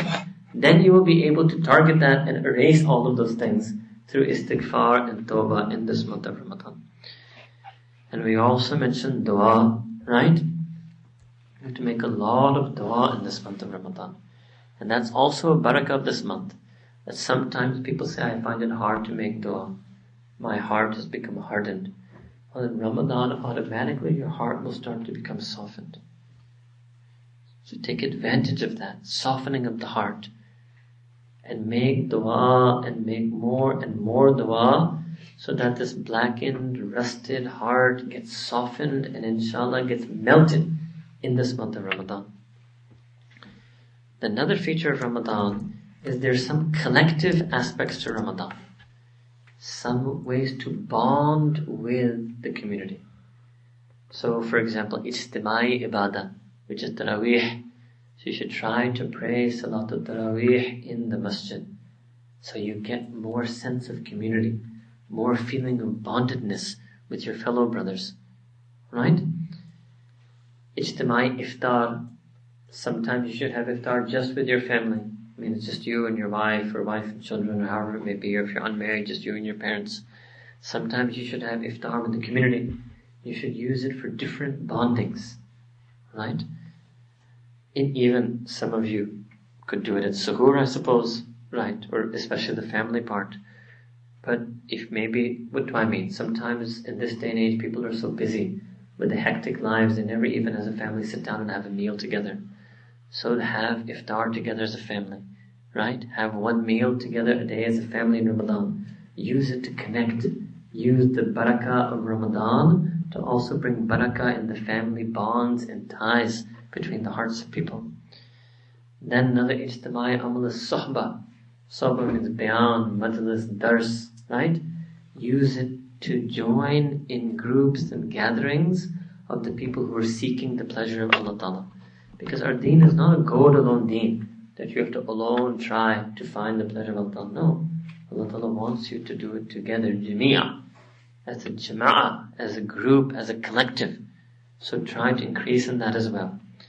So these are ijtima'i, collective aspects. And there are also infiradi, individual aspects to Ramadan.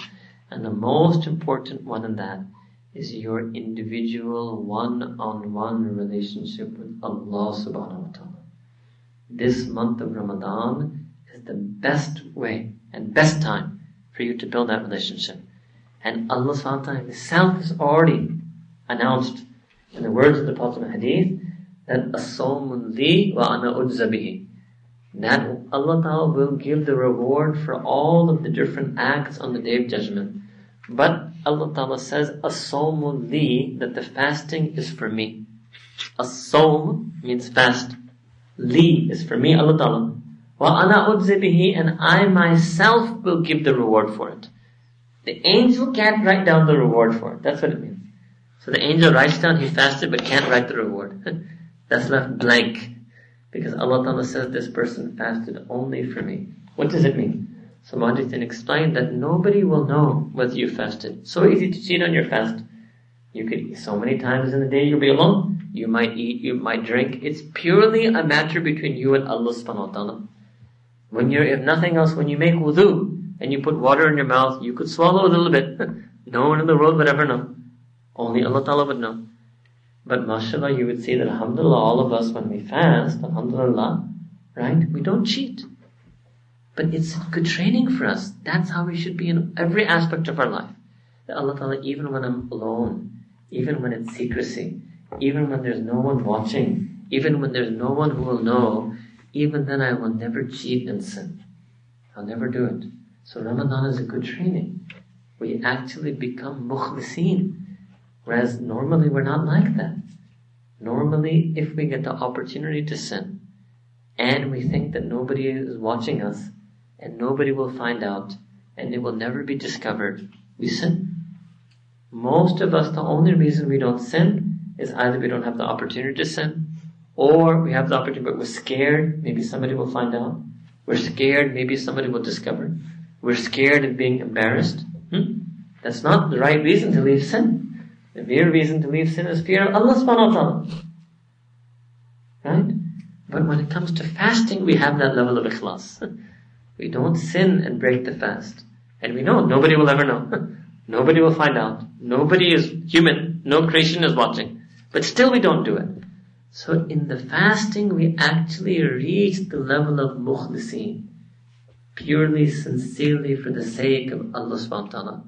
So since we're doing that in the fast, we should use that time to build our relationship and beg Allah ta'ala, Allah ta'ala, as mukhlis as you have made me, in this act of fasting, make me as mukhlis in every single hukum of Quran, Sunnah, and Sharia.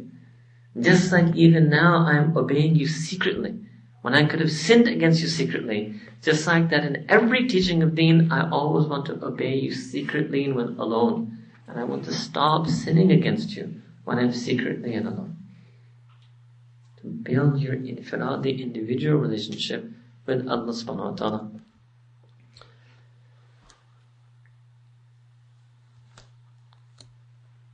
that also is to work on your ibadah. So one thing is to increase your ibadah in this month.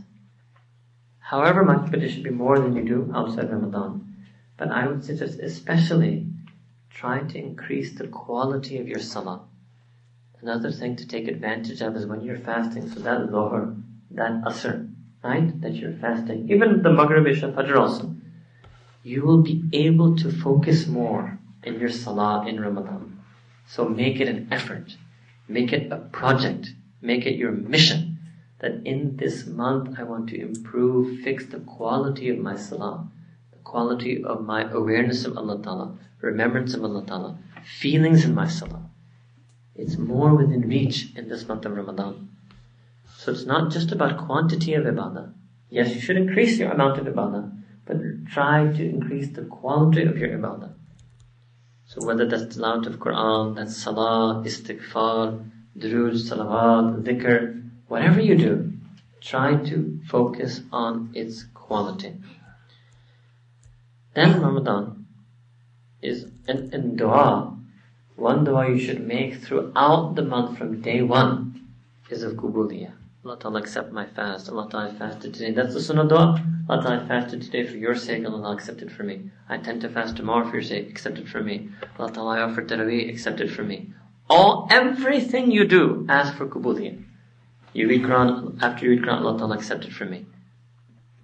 Any act of ibadah you are able to do in this month of Ramadan, keep making dua for kubuliyah and make dua for istiqamat. Means that Allah I want to stay like this after Ramadan.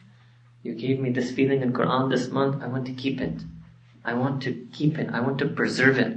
I want it to remain. I want to be consistent. So make dua for kubuliyah and make dua for istiqamah after every single ibadah in the month of Ramadan. And finally, last aspect of month of Ramadan, which we will end this entire day course on, is that Ramadan is the month of Tawbah. Just like Ramadan was the month of Taqwa, Ramadan was the month of Quran.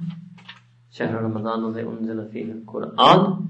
Ramadan is also the month of Tawbah. Tawbah. That we know from a hadith of Sayyidina Rasulullah Very famous hadith. Sayyidina Rasulullah said, Shahr Ramadan, about the month of Ramadan. أوله Rahmah.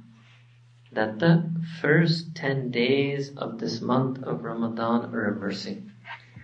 وَأَوْسَطُهُ مَغْفِرَةً And the middle 10 days of this month of Ramadan are a forgiveness from Allah subhanahu wa ta'ala. وَآخِرُهُ إِتْكُم مِّنَ النَّارِ and the last 10 days of this month, Allah Ta'ala frees people from the fire of Jahannam. Allahu What does it mean? So what it means is that there are three types of people. Again, the three levels, different type. Three types of people who will come into Ramadan. First type is that person who actually was from the Salihin all year. Was obeying Allah Ta'ala, practicing deen, staying away from sin. For them, the second Ramadan starts, they get the mercies of Allah subhanahu ta'ala. They're drowning in the mercies of Allah subhanahu They're like that person who brings a clean glass. So when there's a clean glass, the pourer pours milk inside the glass. Immediately. So they start getting the nur, anwarat, barakat, rahmats, the mercies of Ramadan. Immediately. Then, second group are those who were sometimes salihin, sometimes practicing virtuous, obedient, remembering believers, and sometimes they were sinning, sometimes they missed Fajr, sometimes they misbehaved with their wife, sometimes they got angry, sometimes they felt some pride, hmm? sometimes they skipped maybe their zakat in the past year. So they were mixed, mixed bag. They had some good, but they also had some sin. So for them, وَأَوْسَطُهُ مَغْفِرَةً so they enter Ramadan and 10 days they do this fast of Salihin. So they fast outwardly, but they also fast from sin. They also try to have taqwa. They leave sin 100% for 10 days. وَأَوْسَطُهُ مَغْفِرَةً By the middle of the 10th day, 10 days, Allah sends forgiveness for them. He forgives them for their entire year of transgression. Maybe He even forgives them for their entire lifetime of sin. So they brought to Allah Ta'ala a dirty glass in Ramadan. Just spending 10 days properly, Allah Ta'ala cleaned their glass and in the middle, pouring milk. It's example I'm giving you. Pouring milk into the glass. They get the forgiveness of Allah Ta'ala. And then they also get the same rahmah that Allah Ta'ala gave in the first 10 days. What does that mean? So Allah Ta'ala forgives them from the prayers that they missed. And because they were so true tawbah in the first 10 days, Allah Ta'ala out of His mercy, He decrees for them to be musalleen, people who will always pray regularly. Allah Ta'ala forgives them from all of the lustful glances they did. And then out of His mercy, He bestows upon them sifat of haya. He gives them the attribute of modesty so that they don't return to that sin again. Like Allah Ta'ala said in the Quran, Allahu waliyyu alladhina amanu yukhrijuhum min al-dhulumati ila nur that Allah Ta'ala is the wali of those who believe truly, and He takes them out from the darknesses of sin into the nur of hidayah, the nur of taqwa, the nur of iman, the nur of yaqeen, the nur of haya. This happens to them. Just 10 days they spent. Allah Akbar. That's the power of Ramadan. Then there was a third group. Who was that third type of person? This was that believer who was so distant from Allah Ta'ala so disobedient to Allah subhanahu wa ta'ala that his name was actually written amongst the people of Jannah. Means that if that person had died before Ramadan, on the day of judgment, they would have been sent to the fire of Jahannam for some period of time. Allah. They're on the list of the people of Jannah. But the month of Ramadan comes and this person makes true tawbah. It's the month of tawbah. And he makes true tawbah and he spends 20 days sin free. He makes every prayer, he fasts, he protects his eye from sin, his ear from sin, his tongue from sin, his mind from sin. Hmm? He spends 20 days like Salihin Even though before he had lived an entire lifetime which had made him worthy, mustahiqun, not worthy of Jannah. He spent 20 days as Salihin. Allah Ta'ala takes him out of Jannah. وَآخِرُهُ إِتْكُم مِّنَ النَّارِ Allahu Akbar Kabira. Can you imagine the power of that month? That just 20 days of Ramadan can change a person's life from being a Jahannami to a Jannati. Hmm? That's 180 degree, real 180 degree change. Just 20 days of this month of Ramadan. And it comes in every single night Allah Ta'ala takes out more and more from that list of the people destined for Jannah of the last ten nights. So وَآخِرُهُ إِتْكُم مِّنَ النَّارِ Allah So it means that we should not get off to a slow start in Ramadan. What most people know is the power of the last 10 days. I just showed you the power of the first 20 days. Because the freeing from hellfire starts on the night of the 21st. means the power of spending the first 20 days properly, such that you can go from Jahannami to Jannati. So don't get off to a slow start in Ramadan. That's why says need to prepare in Rajab, prepare in Shaban, so that by the time Ramadan came, off to a running start. And spend those 20 days so well that Allah Ta'ala takes our name out also from the list of the people who are going to Jannah. Because really that is how all of us should feel. That we are in that category. We are what one of my teachers in Karachi used to say, I'll say it in Urdu first, Allah Ta'ala ke baghi Musulman. means that we are the runaway slaves of the true master. You know, if there's a slave who runs away, hmm, then he comes back to his master, and when he comes back to his master, first he's scared. Hmm? But he comes back also hoping that I've heard my master is merciful and he'll take me back. But at the same time, he's also scared that I was run away. I disobeyed. I betrayed. I was disloyal. I violated the teachings. I disobeyed the messenger the master sent to me. On the one hand, he's scared. Hmm? On the one hand, he's hopeful. So he comes back hmm, to his master. And if he is lucky enough that his master is Allah subhanahu wa ta'ala. Rabbul Kareem. Allah subhanahu wa ta'ala welcomes all the runaway slaves back. no matter how much that person sinned, no matter how long that person sinned, no matter how brutally that person sinned, no matter how crudely that person sinned, all the person has to do is just present himself back. Just return back to his master. Sayyidina Rasulullah said in a hadith that Allah subhanahu wa ta'ala loves when his runaway slave comes back to him. Even more than if there was a mother and her son ran away from her. And then imagine every night the mother is waiting for the son, wanting the son to come back. And if after some time the son comes back to the mother, the happiness of the mother that my son came back to me is still less. The happiness Allah Ta'ala has when my runaway believer he came back to me is more. Ya ayyuhal insan, ma gharraka bi rabbikal kareem. As Allah Ta'ala said in Quran, it's not even just from mu'min. Ya ayyuhal insan. Hmm? Oh human. Oh atheist. If anybody wants to know what does Islam say about atheists, read this ayah to them. Don't condemn, we invite. Allah doesn't condemn. He invites. Ya ayyuhal insan ma gharraka bi rabbikal kareem. That, oh human, what is it that has deceived you? I'm Malik, but I'm Rabbikal Kareem. What does it mean? I'm your master, but I'm Kareem. I'm generous And I'm Rabbuk. I'm yours. I've never stopped being yours. You can never stop being mine. That's what Allah Ta'ala tells the runaway slave.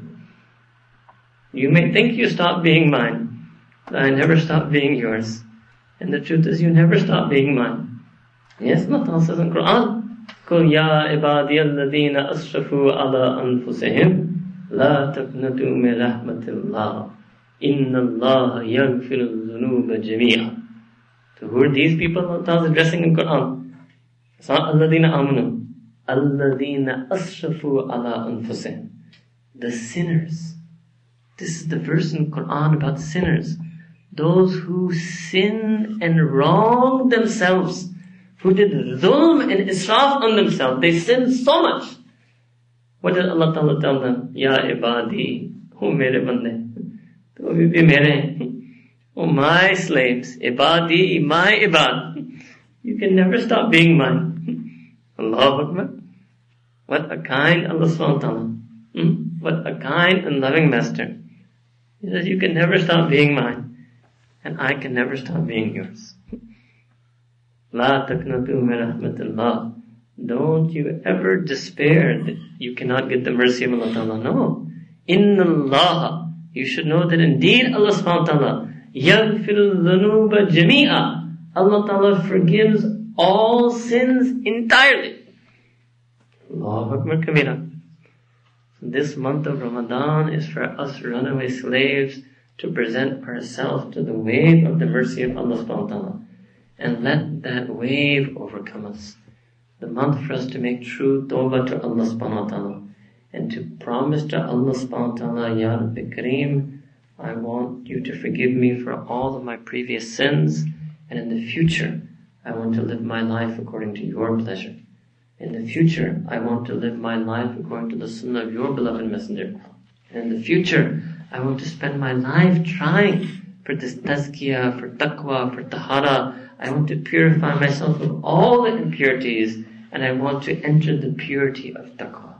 This is our niyyah, this is our pledge, this is our intention, this is our hope for this month of Ramadan. Inshallah ta'ala, if we can live this Ramadan like that, then maybe Allah ta'ala may also include us amongst His blessed beloveds, amongst His salihin, amongst mukhlisin, amongst muttaqeen. Maybe this year Ramadan can really be la'allakum tattaqoon for us.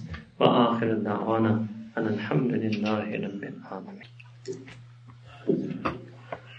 سبحان ربنا وحمد اللهم صل على سيدنا محمد وعلى آل سيدنا محمد وبارك وسلم ربنا ظلمنا أنفسنا وإن لم تغفر لنا وترحمنا لنكونن من الخاسرين رب اغفر وارحم وأنت خير الراحمين Ya Allah, Ya Rabbi Kareem, we are your weak, sinning servants and slaves.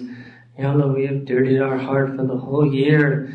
And Lord, we are desperate for Ramadan. We need this Ramadan. We need all of the blessings and mercies that you shower in Ramadan. And we are coming with the hope of لَأَلَّكُمْ تَتَّقُونَ. We are begging you, Ya Rabbi Kareem, make this Ramadan a month of taqwa for us, a month of tawbah for us, a month of kubuliyah for us. Ya Rabbi Kareem, we want to have every aspect of this fast we want to observe the zahir of the fast. We want to attain and realize the batin of the fast. Ya Rabbi Kareem, we ask that in this month you grant us the fast of the mu'mineen, the fast of the salihin, the fast of the siddiqeen and muqarraboon. Ya Allah, Ya Rabbi Kareem, Ya Allah, we too want that throughout the year that we never want to look at anything that is displeasing to you. Ya Allah, we ask that you forgive us for all the sins that we did with our eyes. Ya Allah, protect our eyes, safeguard our eyes, restore the nur in our heart that we lost through our eyes. Ya Allah, we want to use our eyes to look at the Kaaba. We want to use our eyes to gaze upon Masjid Nabawi. We want to use our eyes to gaze upon Quran. We want to use our eyes to gaze upon your beloved awliya. Ya Allah, we want you to return our eyes to us on the day of judgment. And Ya Rabbi Kareem, we want to gaze upon you and gaze upon Anbiya and gaze upon Sayyidina Rasulullah sallallahu Ya Rabbi Kareem, we ask that you make us true to this amana, true to these eyes. And Ya Allah, we want never to utter a word that is against your wish. Ya Allah, protect us from every kind of lying, every exaggeration, every backbiting, every rumor mongering, every perjury, every falsehood, every profanity. Ya Allah, we ask that you save us from a talk that is pointless, a talk that is foolish, a talk that is futile. Ya Allah, take us away from the haram, take us away from the makruh, take us away from the fudul and the laghw. Ya make us people of hikmah, make us people of purpose, make us people of goal oriented. Ya Rabbi Kareem, and Ya Allah, we want to use our ears in your service. Protect us from listening to haram. Save us from even hearing haram. Ya Allah, we live in an age, in a society where haram is being broadcast on every frequency. Ya Allah, we ask that you protect our ears and our hearts from all of those broadcasts. Ya Allah, we ask that you broadcast your hidayah to our heart. We ask that you broadcast the nur of taqwa to our heart. We ask that you broadcast the nur of hayan to our heart. And Ya Rabbi Kareem, we want to protect every single limb and organ we have from sin. We want to follow the Quran, Sunnah and Sharia entirely and completely. Ya Allah, Ya Rabbi Kareem, and Ya Rabbi Kareem, we ask that you enable us to do amal on all of the teachings of the ulama and mashayikh on Ramadan. Let us eat less in this month. Let us pray more in this month. Let us recite more in this month. Let us memorize more in this month. Let us feel more in this month. Ya Rabbi Kareem, let us do more sunnah in this month, more charity in this coming month. Ya Rabbi Kareem, more dua this coming month. Ya Allah, we need each and every blessing you have put in Ramadan. Ya Rabbi Kareem, we ask that you send your karam on us, your fazl on us, your rahmah on us. Ya Rabbi Kareem, guide us, Ya Allah, when we go astray. Remind us when we forget. Grant us knowledge when we are ignorant. Ya Allah, never let us become distant from you. Always keep us close and near to you. Ya Allah, Ya Rabbi Kareem, ہمارے گناہوں کو معاف فرما۔ یا رب کریم جو گناہ دن میں کیے معاف فرما، جو رات میں کیے معاف فرما، سال بھر جو کیے معاف فرما، جو زندگی بھر کرتے رہتے ہیں معاف فرما۔ یا رب کریم اس رمضان مبارک میں ہمیں گناہ سے نجات عطا فرما، گناہ سے باقی عطا فرما۔ ہمیں نیکی، تقوی پہ اظہارے والے زندگی نصیب فرما۔ رب کریم ہم آپ سے آپ ہی مانگتے ہیں، آپ سے آپ ہی چاہتے ہیں، آپ کے نسبت چاہتے ہیں۔ رب رب کریم ہم سب کو اپنا بنا اپنا بنا۔ اے رب کریم، اپنائیت نصیب فرما۔ کبھی غیروں کے حوالہ نہ فرما، کبھی نفس شیطان کے حوالہ نہ فرما۔ ہم آپ کے بننا چاہتے ہیں۔ اے رب کریم، ہمیں اپنے نفس سے چھڑوا دیجیے۔ نجات عطا فرما۔ اے رب کریم، we are amongst those believers who have earned the hellfire. اے رب کریم، we ask that you grant us itq من النار نجات من النار salvation from the fire اے رب کریم، چھڑوا دیجیے یا اللہ ہم آپ کے باغی غلام ہیں چھڑوانے کے لیے آئے ہیں۔ حاضر ہونے کی رعائیں ہیں رب کریم، کرم کا معاملہ فرما، فضل کا معاملہ فرما، ہمیں نیکی، تقوی پر لوٹ فرما، ہمارا مردہ دل کو زندہ بنا۔ یا رب کریم، مردہ دل کو زندہ بنا، دل کو ایمان سے منور بنا ہمارے پوری زندگی کو ایمان کی من... ایمان سے منور بنا۔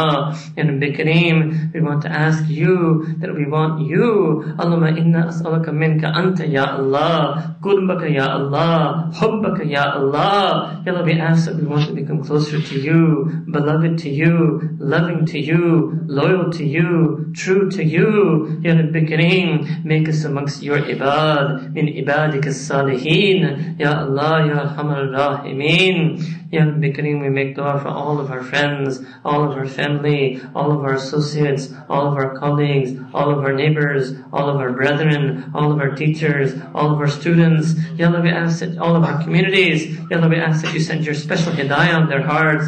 They are better than us, Ya Allah. They are more worthy than us, Ya Allah. If they knew what we knew, they would love you better than us, Ya Allah. Guide them, Ya Allah. Help them, Ya Allah. And we make dua, Ya Rabbi Kareem, for the Muslimin, muta'assirin of this ummah. Allah, send your special rahmah on them. Send your special help on them. Show them help when there is none coming. Show them a light when there is darkness around them. Allah, protect them when they are surrounded. Rescue them when they have fallen. Guide them in out of darkness. And Ya Rabbi Kareem, we ask that you accept us for the khidmat of deen, khidmat of this ummah, khidmat of makhluk. Ya Allah, Ya Arhamar Rahimeen. Ya Rabbi Kareem, we make dua for all of those who have ever asked for dua wanted dua, hope for dua, whoever writes over us for dua. May ask that you include all of such people in all these duas. And Ya Rabbi Kareem, may ask that you hear the heartfelt duas of the heart, the silent cries of the heart, the silent pleas and yearnings of the heart. Ya Rabbi Kareem, sab ki dili faryad ko kabul farma, dili tamanna ko kabul farma, sab ki dil ki pukar ko nabeg farma. Ya Rabbi Kareem, kya kaun, kis ki saamne apne halat bayan kare. Ya Rabbi Kareem, aap sab سب کی حقیقت جانتے ہیں، کوئی اپنے آپ کو آپ کے سامنے چھپا نہیں سکتا۔ یعنی بکریم ہمیں دلی مرادوں کو پورا فرما، دلی فریاد کو پورا فرما، اپنا کرم سا معاملہ فرما۔ جتنا کامل انداز سے آپ نے ہمارا گناہ کی سطر پوشی فرمائی یعنی بکریم، اسی کامل انداز سے ان گناہوں کو صاف فرما، معاف فرما۔ اور جو ہمارے اور آپ کے درمیان جو فاصلہ آ چکا ہے گناہ کی وجہ سے، اس بوت کو खत्म फरमा और उस बोध को कुर में तब्दील फरमा रबना तकबल मिन्ना इन्नका अंत السميع العليم وتب علينا إنك أنت التواب الرحيم وصلى الله تعالى على حبيبه سيدنا محمد وعلى آله وصحبه أجمعين برحمتك يا أرحم الراحمين